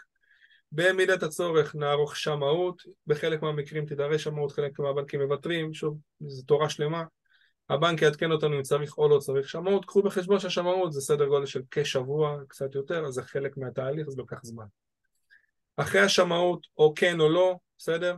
חתימה על המשכנתה, הולכים לבנק, אחר כך יש את המשימות הקטנות שדיברנו עליהן קודם, ובסוף בסוף המשך תשלומים עד לקבלת המפתח, ובא לציון גואל, קיבלנו את הדירה. אני מזכיר לכם פה, השלמות אחרונות של מדד תשומות הבנייה בנקודה הזו כדי לקבל את המפתח. זה בגדול התהליך השלם, סליחה, הפוך, לצד הזה לצד הזה, של קבלת המשכנתה, אוקיי? חברים, שאלות עד כאן. אני אשמח uh, כבר עכשיו לענות על שאלות. אם יש משהו שלא עניתי עליו, אם יש משהו שככה יושב לכם, זה הזמן לפתוח מיקרופון, לשאול שאלות. אמ, לי יש זמנים, אני יכול להישאר איתכם, לענות לכם באהבה על כל מה שתשאלו. אריאל? כן. יש לי שאלה. עם מי אני מדבר? עם אה, אבירן. היי אבירן. אני לא... זה, בואו נפתח את המצלמות, בואו נראה. בקשר לביטוח חיים, אם יש... אה, צריך לעשות אה, גם לאשתי וגם לי, או שאני יכול רק לי? לכולם. ביטוח חיים צריך להיות לכל מי שהוא משתתף אה, בנכס. גם לך, גם לאשתך, לצורך העניין, לכל משק הבית. ואם יש איזושהי בעיה ספציפית, צריך כבר עכשיו להתחיל לדון עליה, להתחיל לקדם את זה. כדי שלא ניתקע, לא ניתקע עם זה בסוף. שומעים אותי? אוקיי, בסדר? רגע, אבירה, הייתה לך גם קודם שאלה לגבי השר"ם, שירותים מיוחדים נראה לי שנשאלה שאלה, לא יודע אם זה אתה. לא, לא, פשוט אה, אמרת למי שיש קצבה. אז הבנק לוקח את כל הקצבה, כל עוד זה לצמיתות, אז הוא יודע לקחת את השירותים המיוחדים, כן, במסגרת מה שנקרא, אתה יודע, חישובים, הוא ייקח את השירותים המיוחדים. בדרך כלל שירותים מיוחדים לא ניתנים למישהו שאין לו קצבה לצמיתות, יש חוקיות שלמה לנושא הזה. אז גם אם הוא לוקח את כל השירותים המיוחדים, הוא לוקח איזשהו נתח משם, שהוא כן כביכול, גם, מה הסוגיה עם שירותים מיוחדים בביטוח לאומי, שזה לא לצמיתות, זה מתחדש כל שנה, כל שנתיים, צריך לעבור ועדה, לכן זה כאילו tricky כזה, אבל שירותים מיוחדים, once אתה מקבל אותם, מאוד נדיר שאחר כך אה, יורידו לך אותם. אריאל? כן. שומעים אותי? כי אני לא רואה אתכם. מעידו, שומעים אותי? כן. סבבה. אמ, אז קודם כל תודה שוב על ההסבר. אה, רציתי ל- ל- לשאול לגבי האישור העקרוני מלא הזה. כן. אה, הלכתי לבנק, אוקיי? כי אני, אוקיי. כי אתה אמרת שצריך ללכת לבנק ולא דיגיטלי ולא וכו' נכון. וכו'. ונכנסתי לשם ל- לאזור של המשכנתאות ואמרו לי, "אה, אין אצלנו אה, דבר כזה בתוך הבנק, אה, צריך לעשות את זה דרך האתר. אז כאילו נפנפו אותי או ש... לא, אה, לא נפנפו אותך, פשוט לא נתנו לך את כל המידע, אני אסביר. בגדול, התהליך מתחיל בשיחת טלפון עם המוקד, או בכן איזושהי הגשה ראשונית כזאת דיגיטלית, אבל הוא לא יכול להיגמר שם. גם אם קיבלת, אני שאני רוצה לומר, גם אם קיבלת בסוף איזשהו אישור, או הייתה לך שיחת טלפון, ההמשך צריך להיות פגישה עם בנקאי. בסדר? שבה אתה מעביר מסמכים בפועל, הבנקאי צריך לעבור על המסמכים, צריך להעביר אותם לאישור, ואחרי כמה ימים אתה אמור לקבל אישור עקרוני הכל תקין. אוקיי, אז זה השלב הראשוני באינטרנט ואחרי זה ניגשים אליהם? בגדול כן. היום כבר אי אפשר לבוא ליפול על בנקאי, צריך לקבוע תור, יש תהליך, כלומר הדבר הזה כן יכול להתחיל בדיגיטל, תוודא, חשוב לוודא, הערה נכונה, שלא סיימת את התהליך בדיגיטל או בשיחת טלפון, שסיימת את התהליך בפגישה בבנק. או אוקיי, בשיחת אבל- זום עם בנקאי, לא יודע, משהו שראית מין בן אדם בשר ודם ושהעברת מסמכים, בעיקר שהעברת את כל המסמכים לבדיקה. אוקיי? אוקיי, זה, זה, אז זה- זה הרעיון. כמה זמן בערך זה להוציא דבר כזה? בוא נגיד אה, כ... עוד פעם, אם אתה צריך לגשת לפגישה נגיד יום- ויש עומס, יכול לקחת אה, שבוע, שבועיים, יותר, פחות, תלוי בבנק, תלוי בעומס. אם אוקיי, אתה אבל- תעשה את זה לא רק על בנק אחד, אם כבר, אתה עושה את זה לבד, תעשה את זה מול כמה בנקים במקביל. כלומר, אבל, כן, אבל אנחנו, יש לנו עוד איזה שבועיים ל- ללכת ל- לבחור, לא? צריך להביא אישור עקרוני בבחירה או אתה בחתימת לא צריך חוזה? להביא אישור עקרוני לבחירה, אני אומר לך שבשביל השקט הנפשי שלך, כדי שתדע שבחרת משהו שאתה יכול לעמוד בו, שיש לך אישור עליו ברמת המשכנתה שאתה צריך, אני מאוד מציע, חד וחלק, לא לבחור דירה אם אין לך אישור עקרוני. כלומר, זה, יש בזה מימד מאוד מסוכן, לפחות מהצד של איך שאני מסתכל על הדברים. לא יבוא הקבלן, יגיד לך, אה, אח שלי, תראה לי אישור עקרוני, בחרת דירה, עכשיו אם בחרת דירה, ובסוף בסוף קורה שמאיזושהי סיבה, לא אתה, מישהו אחר, עשה את הזה ולא בדק את עצמו עד הסוף, לא עשה את העבודה כמו שצריך, יכול להיות שהוא לא יוכל לעמוד בדירה שהוא בחר, ואז מה הוא עושה? הוא תקוע.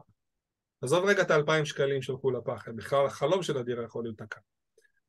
בסדר? זה. הרעיון בעצם ב- ב- לבוא מוכנים. לא מחייבים אתכם, כלומר יכול להיות מצב מישהו יגיד שמע אני לא מספיק, יש בעיה, לא יודע מה, לא יודע מה, אני בחו"ל עכשיו, איך אני, פתאום אני, לא, לא יהיה לי זמן, אוקיי.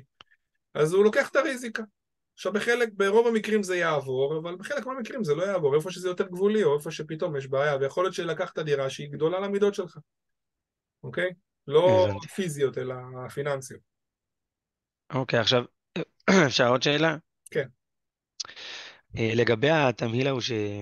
שעשית עם השקף הזה, עם הטבלה, לפני איזה כן. כמה, ארבעה, חמישה שקפים, אה, כתוב שם לגבי הפעימות, פשוט זה לא כל כך אה, יושב לי, כל פה, הנושא של הפעימות, כן, כל, כל הנושא, לא, בכלל, כל הנושא של הפעימות האלה, תשלום ראשון, תשלום שני, כאילו, מה שאני יודע, בסדר, אני לא, לא מבין כן. במשכנתאות יותר מדי, אבל מה שאני יודע זה שכאילו כל הקטע של המשכנתה זה כדי שאתה תשלם בתשלומים נוחים לקבלן. אז מה, ראיתי שהיה כתוב שם בטבלה, תשלום ראשון 100 אלף שקל, תשלום שני, אז כאילו, איך, אז איך אני זה עובד? אני אני אתמצת את זה. בתשלום הראשון, בגלל שזה מחיר למשתכן, דירה בהנחה, אז יש חוקיות מאוד ברורה, בסדר? תשלום הראשון הוא מבוצע חד וחלק מהון עצמי שלך, שאתה צריך להביא מעצמך, הוא על בסיס 7% ממחיר הרכישה הנקוב בחוזה, בסדר? שזה לא מה ש... שזה לא מה לא שאני... כן, לא אבל אני. גם לא, אבל אני גם לא צריך להחשיב את זה כ... כאילו, שאני עכשיו, הרי, הרי אני, יש לי הון עצמי X, ואז אני צריך לקחת את המשכנתה פחות ההון עצמי הזה. נכון, אז, אז כמובן שזה חלק מאותו, מאותו סכום, זה כן? חלק מאותו 100%. X.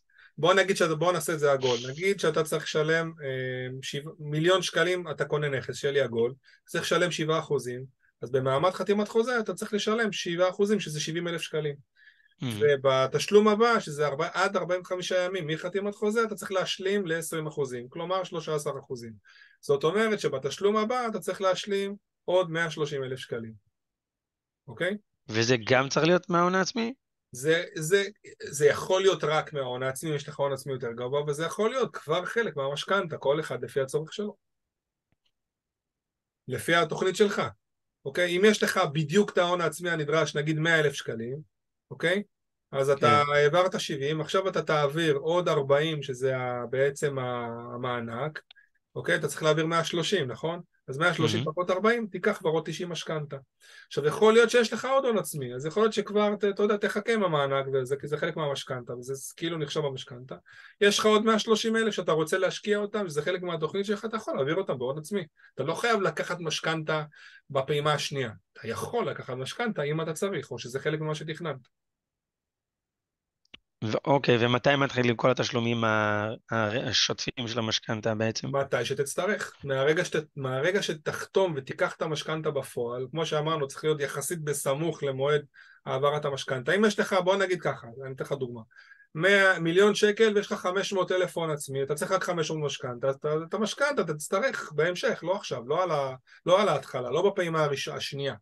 אולי בפעימה השלישית, הרביעית, לא יודע, החמישית, בהמשך הדרך. זה מה שאתה צריך לבנות, את התזרים של העסקה, כדי שתדע מתי אתה משלם בחלק שהוא שלך, ומתי אתה מפעיל את המשכנתה. הבנתי. בסדר? אוקיי, סבבה. ו- ו- ורק שאלה, כאילו, ה- אז לא כאילו יותר מדי, אבל רק איך נקרא השם של המדד הראשוני שאתה אמרת שם, המדד הזה ש- שאנחנו מוסיפים השבע ומשהו אחוז? איך זה נקרא המדד הזה, השם שלו? סוג של מדד תשומות הבנייה כזה, זה מדד, אה, בוא קראנו לו, אה, זה המ... לא, איזושהי תוספת מדד, לא, לא, אין איזה, זה- אני קראתי איזה תוספת מדד למחיר הדירה, בסדר? כי התוספת הזאת היא בעצם, היא מתקיימת מיום קבלת היתר הבנייה, במקרה שלכם זה ספטמבר 21 ועד, אה, אה, לצורך העניין, יולי 23, שזה, אוקיי, מועד בחירת הדירה. אז על הדבר הזה יש עוד איזושהי הצמדה למדד, אוקיי? שוב, לפי מה וזה משהו שקורה כאילו בכל הפרויקטים של המחיר למשתכן, לאו דווקא של... זה לא קשור לקבלן, אתה אומר. בכלל בפרויקטים של... אה, בכלל בפרויקטים, לאו דווקא מחיר למשתכן. אה, אוקיי. בסדר? אבל, אוקיי. אבל מחיר למשתכן זה, זה משהו שאופייני. בסוף אתם, תראו, יכולתי גם להגיד לכם, זה מחיר הדירה שאני מכיר. שוב, אני ניסיתי, אני מנסה להישמע, להיות כמה שיותר צמוד למה שנקרא, למה שקורה עכשיו, כדי שזה יהיה רלוונטי לכם למחר בבוקר. לא באופן היפותטי. כן. לכן, אגב, אני שוב אומר, אם אה, שלומי שומע, אם יצא מצב שבסוף זה, זה, זה לא קיים, מעולה, אז אתם משלמים פחות, אבל לפי מה שהבנו, אתם צריכים לשלם את זה. לא משנה אם רוצים, לא, אני לא נכנס פה לפוליטיקה, ואמרו לנו ולא אמרו לנו, אני, אני נכנס שורה תחתונה. יש את זה, אין את זה. לפי מה שהבנו, יש את זה. אוקיי? אוקיי. ואוקיי, ושאלה אחרונה, רק כן. מהצד שלי לפחות. את ה... שאנחנו מחשבים את ההון העצמי, מבחינתנו אני צריך להגיד x פלוס 40 אלף? כאילו, זה מה שאני צריך לחשוב כן, בראש? ה-40 אלף זה בכל מקרה חלק מההון העצמי שלך, אז אתה צריך לקחת את מה ש... את ה-40 אלף זה Mm. חלק מה... ממה שאתה יכול להחשיב כהון עצמי, על זה תוסיף את מה שאתה חייב, מה שאני יכול. ואחר כך על זה תוסיף את מה שאתה רוצה. אוקיי. החייב זה, הרי- זה הש- מה שאמרת, ה-20... זה ה-100 אלף, עד אחוז. מיליון או 10 אחוזים מעל מיליון, כן, בגדול. אוקיי, סבבה לגמרי. טוב, תודה. בכיף. עוד שאלות, חברים? כן, יש לי שאלה אחת ברשותך. מי אני אה, מדבר? מרדכי. אה, מרדכי. מרדכי, כן, כן. קודם כל תודה רבה, באמת, זה לא מובן מאליו כל מה שאתה עושה בשבילנו. בשמחה. אה, רציתי לדעת לגבי, אם אני צריך נגיד להשלים קצת את ההון העצמי, כדאי לקחת עכשיו, יש לנו עוד שנה וחצי בערך פלוס מינוס לקבלה של הדירה, אם כדאי לקחת נגיד מהקרן פנסיה או מאיפשהו הלוואה משלימה בשביל ה... או שזה יפגע בי בכושר החזר כאילו של המשכנתה זה עצמה. בדיוק הביצה והתרנגולת, אתה זוכר שדיברתי על זה באחד השקפים? כן, זהו? בדיוק זה. זה, דורש תכנון מה שנקרא יותר מדויק, אני לא רוצה לתת לך, אתה יודע, עצה על רגל אחת, אבל אם אתה כן. לוקח הלוואה שהיא רגילה, להוציא הלוואת בלון למשל מקרן, הפן, מקרן ההשתלמות, אם יש לך, וזה על שמך, אז קח בחשבון שזה יוריד לך מיכולת ההחזר בצד השני. שוב, זה לא שזה לא בסדר, אגב, כן, חלילה, אלא מה הסוגיה? הסוגיה שאם יש איזושהי אה, בעיה ביכולת ההחזר, כי, כי זה מעמיס לך יותר מדי כבר על ההחזרים ביחס למשכנתה שאתה צריך לקחת, זה יפגע לך בכושר ההחזר. אחרי זה דורש תכנון קצת יותר מדויק. שוב, זה לא מדע טילים, כן, אבל צריך להבין את המספרים בצורה מעמיקה, כמה הכנסות, איזה התחייבויות יש היום אם יש, כמה ההתחייבות החדשה תעלה, ולראות שזה מתכנס למה שנקרא יחס החזר ול, ולאורו הכנסה פנויה. יש פה. אני יכול לציין אנשים שאפילו במסגרת הפרויקט שאני מלווה כבר תקופה, בסדר? שלקחנו גם הלוואה גדולה לפני כמה חודשים, שמלכתחילה תכננו אותה ככה שהיא תעמיס על יכולת ההחזר, אבל עדיין ההכנסה הפנויה לעניין המשכנתה היא תהיה כזאת שמספיקה לנו, וכן זה יעבור מסך לפי מה שאנחנו מבקשים. אוקיי? אבל. עשינו שיעורי בית, כלומר לא באנו יאללה בוא, בוא ניקח הלוואה ועכשיו אה, נתמודד עם מה שיש. אני זוכר ב- ב- בפעם הקודמת, לפני כמה זמן, לפני כמה חודשים, עשינו גם כן את הזום הזה, ואמרת כאילו שמשהו כמו עד שנה וחצי לפני, ה... אוקיי, לפני המשכנתה, אז כאילו זה, זה לא תופס חלק מה... אז, אז אני אדייק את השאלה, את האמירה, אני אומר שההלוואה שקיימת לנו היום, לא משנה הלוואה בכרטיס אשראי, הלוואה לרכב, הלוואה בחשבון, ההלוואה מקרן חברתית, לא משנה, כל הלוואה שהמשך הסיום שלה הוא מתחת ל-18 חודשים, היא לא נספרת לי למניין יכולת ההחזר וההכנסה הפנויה. אם אותה הבנתי. הלוואה יש לי אותה עכשיו מעל, נגיד יש לי אותה לשנתיים, 24 חודשים, אז היא נספרת, היא, היא מפחיתה לי את יכולת ההחזר. אם יש לי אותה ל-18 חודשים ומטה, היא לא נספרת, גם כשאני משלם אותה, הבנק עדיין לפי החוקים לא יחשיב אותה, אה, לא יספור לי את זה, גם אם אני עדיין משלם את זה. גם דרך. העבודה? סליחה? בסדר גמור. גם דרך העבודה? לכל סוג של הלוואה, כן, שאלה, שאלה טובה, גם דרך הלוואה, זה לא משנה שזה דרך המשכורת, זה עדיין הלוואה. זה לא, לכן אמרתי, לא משנה מאיפה אנחנו לוקחים את ההלוואה, גם אם ההלוואה היא בריבית אפס, אני מחזיר את מה שלקחתי, לא משלם שקל ריבית, כי מקום העבודה סבבה, עדיין זאת הלוואה. אם המשך זה- שלה לסיום הוא מעל שנה וחצי, יספרו לי אותה, אם הוא מתחת, לא יספרו לי אותה. שזה גם יורד מהתלוש? חד וחלק. מה זה משנה מאיפה זה יורד? סתם שאלה, אם זה יורד מהתלוש או זה יורד מהחשבון בנק, זה לא אותו כסף? כן. זאת הכוונה, בסדר? כלומר זה, נגיד אלף שקלים, סתם אני אזרוק, אה, היום היה לי מקרה כזה עם לקוח שיש לו אלף, בדיוק אלף שקלים בחודש, שיש לו לעוד איזה שנתיים ומשהו לשלם, זה אלף שקלים, מה זה משנה אם זה יורד מהחשבון שלו, של אשתו, או של התלוש שכר? אותו דבר, אותם אלף שקלים, הבנתי, בסדר? תודה רבה. בשמחה. עוד שאלות חברים? זה הזמן. אה, אריאל, מה העניינים? זהבי, באמת, מה קורה? בסדר? אהלן לכל חברי הקבוצה. מה זה? אהלן, שרק ראיתי ערב טוב לכל הקבוצה, לילה כבר, איזה ערב. תשקיע כבר על אוזניות. מה, כמה טרחנו בשבילכם, כמה דיברנו. אגב, כל המלחמות מול הקבלן, אתם בטח יודעים. אה, היום שיגעתי לאימא של פרץ בוני הנגב את השכל, הוצאתי מהם את כל התשובות על המדד. אה, זה שאריאל אמר לכם שבדקנו, אז עשינו את הטבלה אני והוא ביחד. בשבילכם, גם אה, אני חושב מגיע לו שאפו ענק לאריאל על כל העשייה הזאת שהוא נרתם, גם לאנשים שיש יועצים כבר, גם לאנשים שאין יועצים. התרומה שלו והעזרה שלו, ל... אני התחלתי איתו את הדרך בלי שקל הון עצמי, אני זכיתי בדירה להשכיר בשוהם, ראיתי שאני לא, שאני לא זוכה במחיר למשתכן, אז עברתי לשוהם בפרויקט דירה להשכיר למי שמכיר, שכירות לטווח ארוך ב- דרך המדינה, ואיך שעברתי לפה, זכיתי במחיר למשתכן. קיבלתי את אריאל דרך DC, אחרי שעברתי הרבה יועצי משכנתאות, שאמרו לי שעל ההתחלה הם רוצים כסף, רגע, לאן, השכר הזה, מה זה הדבר הזה מצפצף עכשיו? אבי, תקנו אוזניות נורמליות. JBL, יש יותר טוב מ-JBL. אה, ואני התחלתי עם אריאל את הדרך עם 130 אלף חוב. התחלתי בבנק הפועלים, אני הייתי בבנק הפועלים, היה לי 115 אלף הלוואות ו-15 אלף מינוס. אה, התחלתי עם אריאל את הדרך בלי שקל הון עצמי וחוב של 130 אלף. מה אני עושה? רלוונטי לי השחייה, לא רלוונטי לי השחייה, כי אין לי שקל הון עצמי. אז מה אני עושה?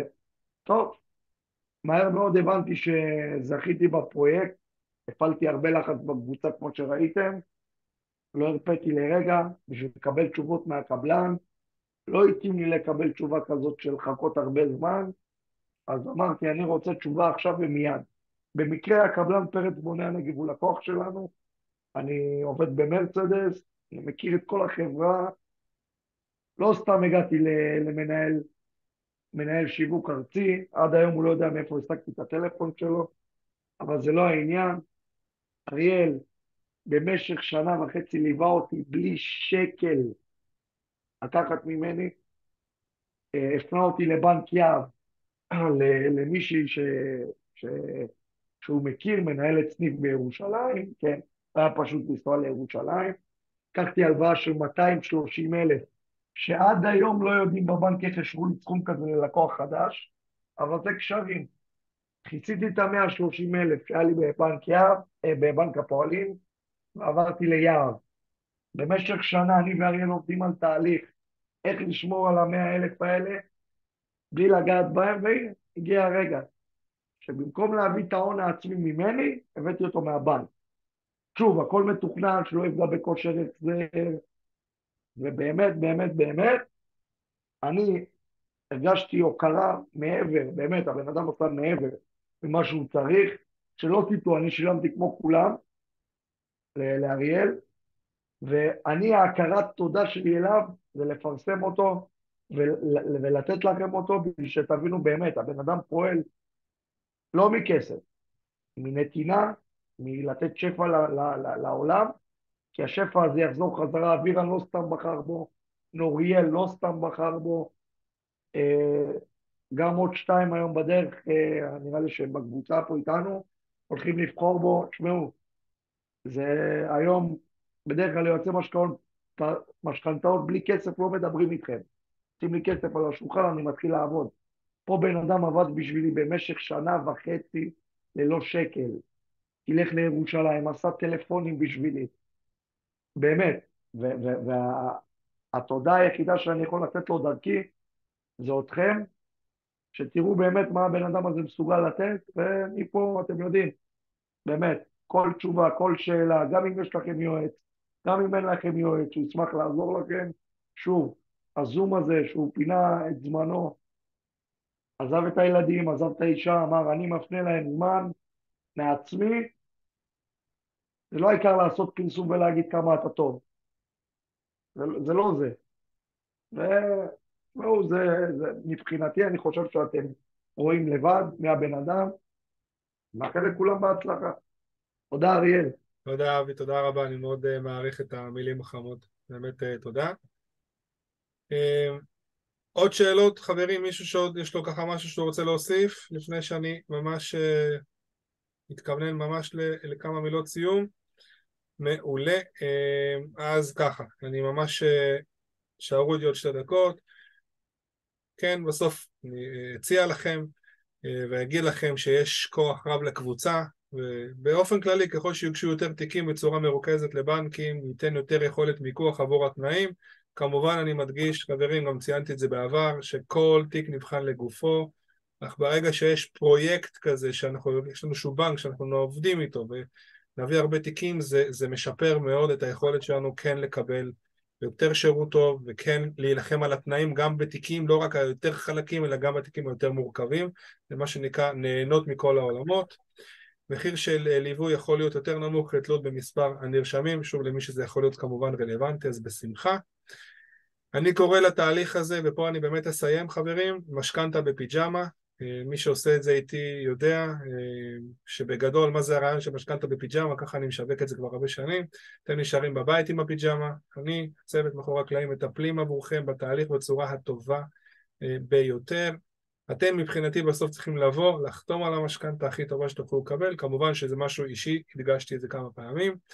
ההתרוצצויות לגופי מימון, קבלת מספר הצעות, שליחת מסמכים, התקשרויות, כל הדבר הזה, פגישות, לכו פיזית לבנק, תביאו מסמכים, סידור לילדים, חופש, כל הדבר הזה, שחררו למי שזה רלוונטי עוד פעם. אנחנו פה בשביל לעשות את זה, רמת היעילות והניסיון שיש לנו היא מן הסתם אה, של הרבה מאוד שנים.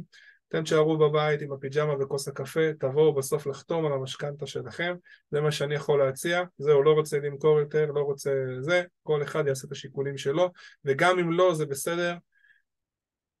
הנה הפרטים שלי, גם אם לא, אמרתי באהבה זה בסדר, אני באמת מאמין בלתת שפע לעולם, אה, ואני מקווה שעזרתי לכם בהדרכה הזאת, אני מקווה שסגרתי לכם מה שנקרא פינות, שיהיו רלוונטיות כבר למחר בבוקר. לכן אה, היו כמה, שאמרו לי, הייתי כבר בהדרכה הקודמת, האם יש חידושים? אז אני מקווה שחידשתי, ואם לא חידשתי, לפחות רעננתי ומסגרתי את הדברים שהם כבר רלוונטיים, כי מבחינתכם, אני חושב שביחס למה שכרגע אנחנו מבינים, אתם צריכים להתחיל לפעול מהר, מהר, מהר, מהר, מהר, מאוד, אה, להוציא אישורים עקרוניים למי שאין, לרענן אישורים עקרוניים למי שכבר ככה עשה את זה ועכשיו זה לא בתוקף, להתחיל להבין מחירי דירות תכלס, הון עצמי, פעימות, לשחרר כספים, כי זה זהו, זה אוטוטו, זה עוד שבועיים וקצת, אוקיי? שבועיים וחצי, בחירת דירה זה המאני טיים. עד עכשיו דיברנו ולפני פסח ואחרי פסח ואחרי העצמאות